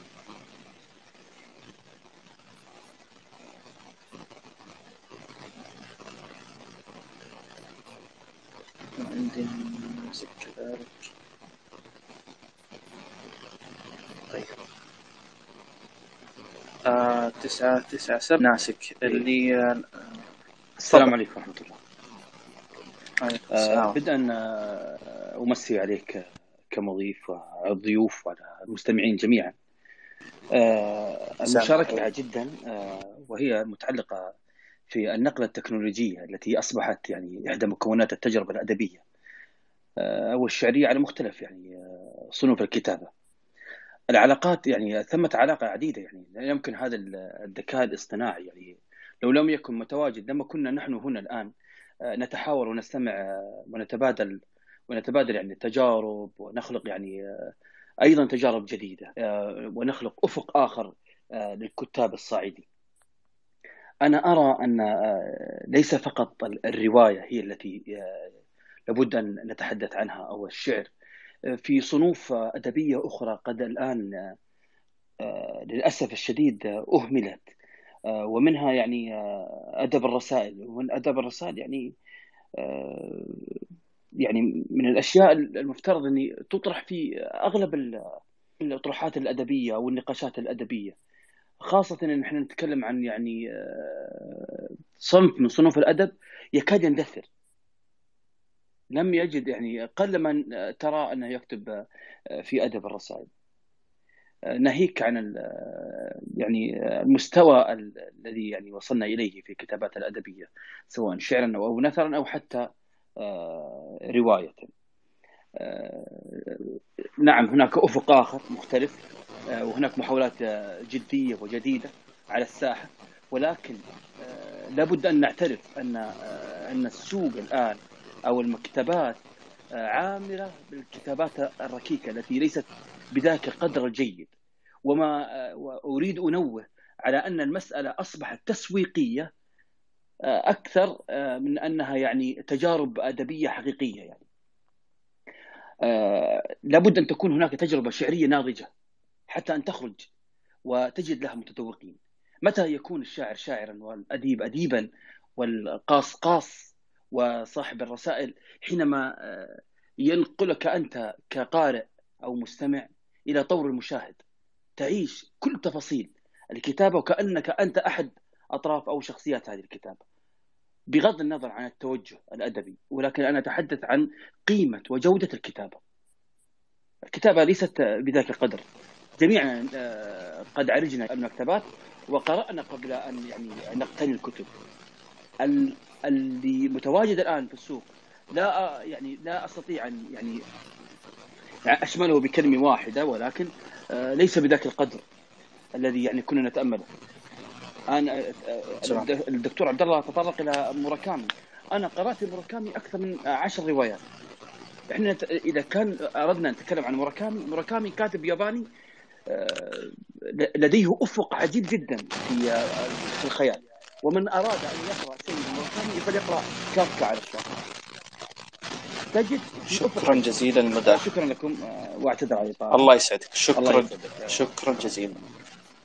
الله يحييك. آه آخر بس آه مداخلة تفضل. ما في اسم تسعة تسعة سبعة. آه إذا مرحبا عندك شيء تفضل. أهلا وسهلا. تفضل. آه طبعا أنا كاتبة جدا أصغر من كل الموجودين أجزم.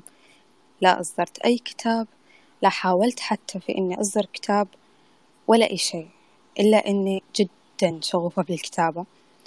آه حابة أذكر كم حاجة لفتت مرة انتباهي.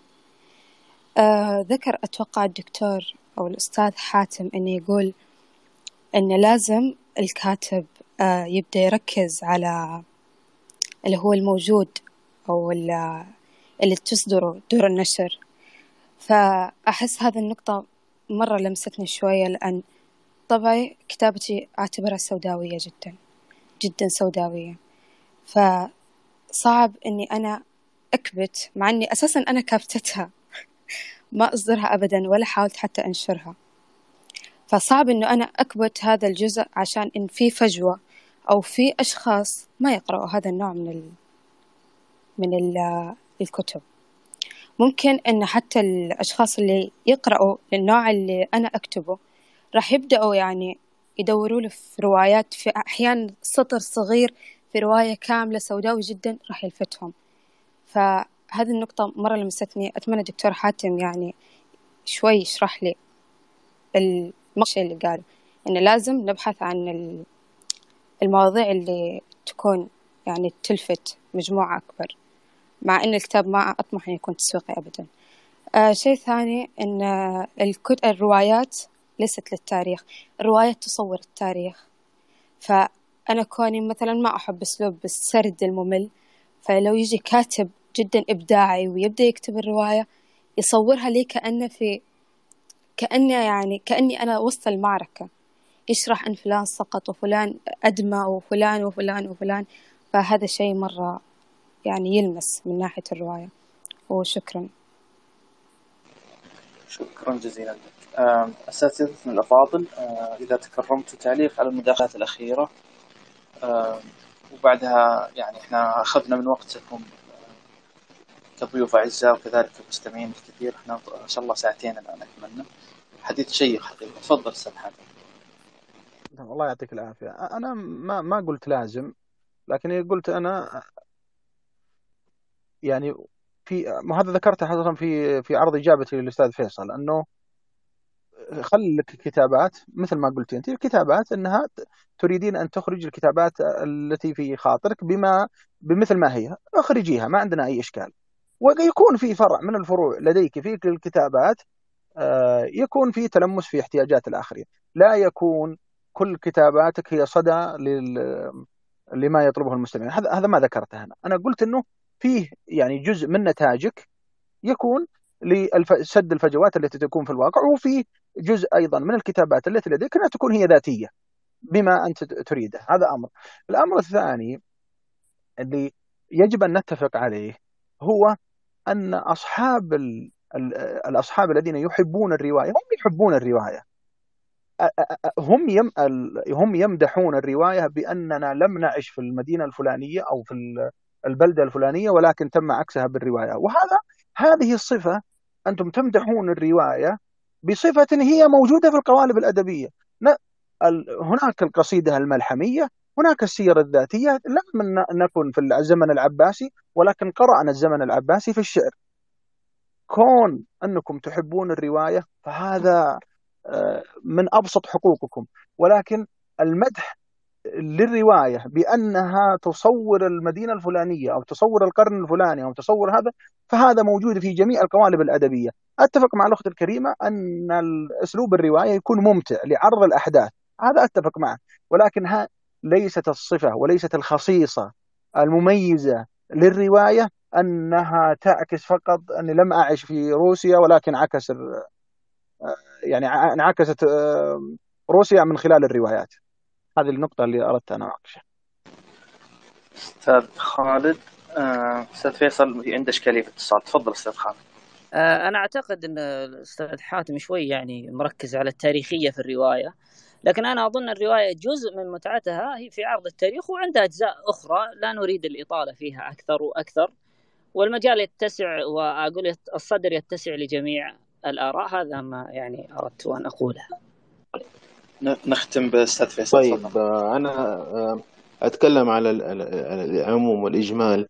آه، بالنسبة للقارئ يعني ما ما ما بحب حكاية النصائح إنما أنا مجرد آراء أحب أقولها لأي قارئ خاصة مبتدئ في القراءة.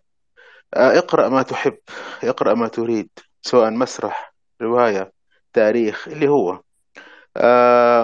بالنسبة للأدب بما انه أنا بكتب بس في الأدب لا تأخذ رأي مو لا تأخذ رأي أحد أوكي استشر لكن آه، اقرأ بنفسك تصفح الكتاب يعني لا تأخذ رأي الآخرين على أنها مسلمات. في معرض الكتاب أحيانا أنا يعني أستغرب بعض الشباب الصغار اللي مثلا الموظف في في دار النشر إيش أحسن رواية؟ إيش أكثر رواية بتتباع عندكم؟ إيش الأكثر مبيعا؟ لا ادخل تصفح الكتاب اقرأ منه جزء واختر ما ما تريد ما يروق لك وليس ما يروق للآخرين. هذا شيء بالنسبة للقراء. أن إذا كاتب بادئ حياته في الكتابة برضو اكتب ما تشاء أطلق الصراخ الذي بداخلك اكتب ما تريد. طبعا ابتعد عن ال ال يعني الأشياء التي لا ينبغي أن تكتب وهي معروفة للجميع. آه ليس عيبا أن تستشير أي أحد سبقك مثلا أو ناقد أو كده لكن لا تغير من أسلوبك أو من فكرك حتى تواكب ما يباع. يا عمي اكتب ورزقك على الله. شكرا جزيلا. شكرا أستاذ فيصل. الله يعطيكم الصحة والعافية الأساتذة الأفاضل. لعل المساحه لها من اسمها نصيب. أنا أعتقد إن مستقبل الكتاب والكتابة بإذن الله مشرق. أنا حقيقة ليس لدي أي خبرة في هذا المجال. الأساتذة الأفاضل اثرونا حقيقة هذا الموضوع وكذلك المداخلات. وأعتقد أننا المجال مفتوح ورسالة الأستاذ فيصل والأساتذة كذلك أن الشخص والإنسان الذي لديه شيء يطرحه آه، مفترض أنه يسعى لذلك وينشره. دور النشر إن شاء الله ستتغير آه، كما قال الأستاذ حاتم. ومصيرها بإذن الله أنها ترتقي لذائقة الناس وكذلك ذائقة الكتاب. و آه، بإذن الله أن المستقبل مشرق في هذا الأمر. شكرا جزيلا على وقتكم. مستمعين كرام آه، شكرا جزيلا أساتذة الأفاضل. آه، الجميل في شكرا جزيلا. المساحة أنها مسجلة وستكون موجودة في بودكاست إيقال بإذن الله. اللي ما يعني استطاع سماعها كاملة ستكون مسجلة موجودة في بودكاست إيقال في جميع منصات البودكاست. تصبحون على ألف خير وشكرا جزيلا. السلام عليكم.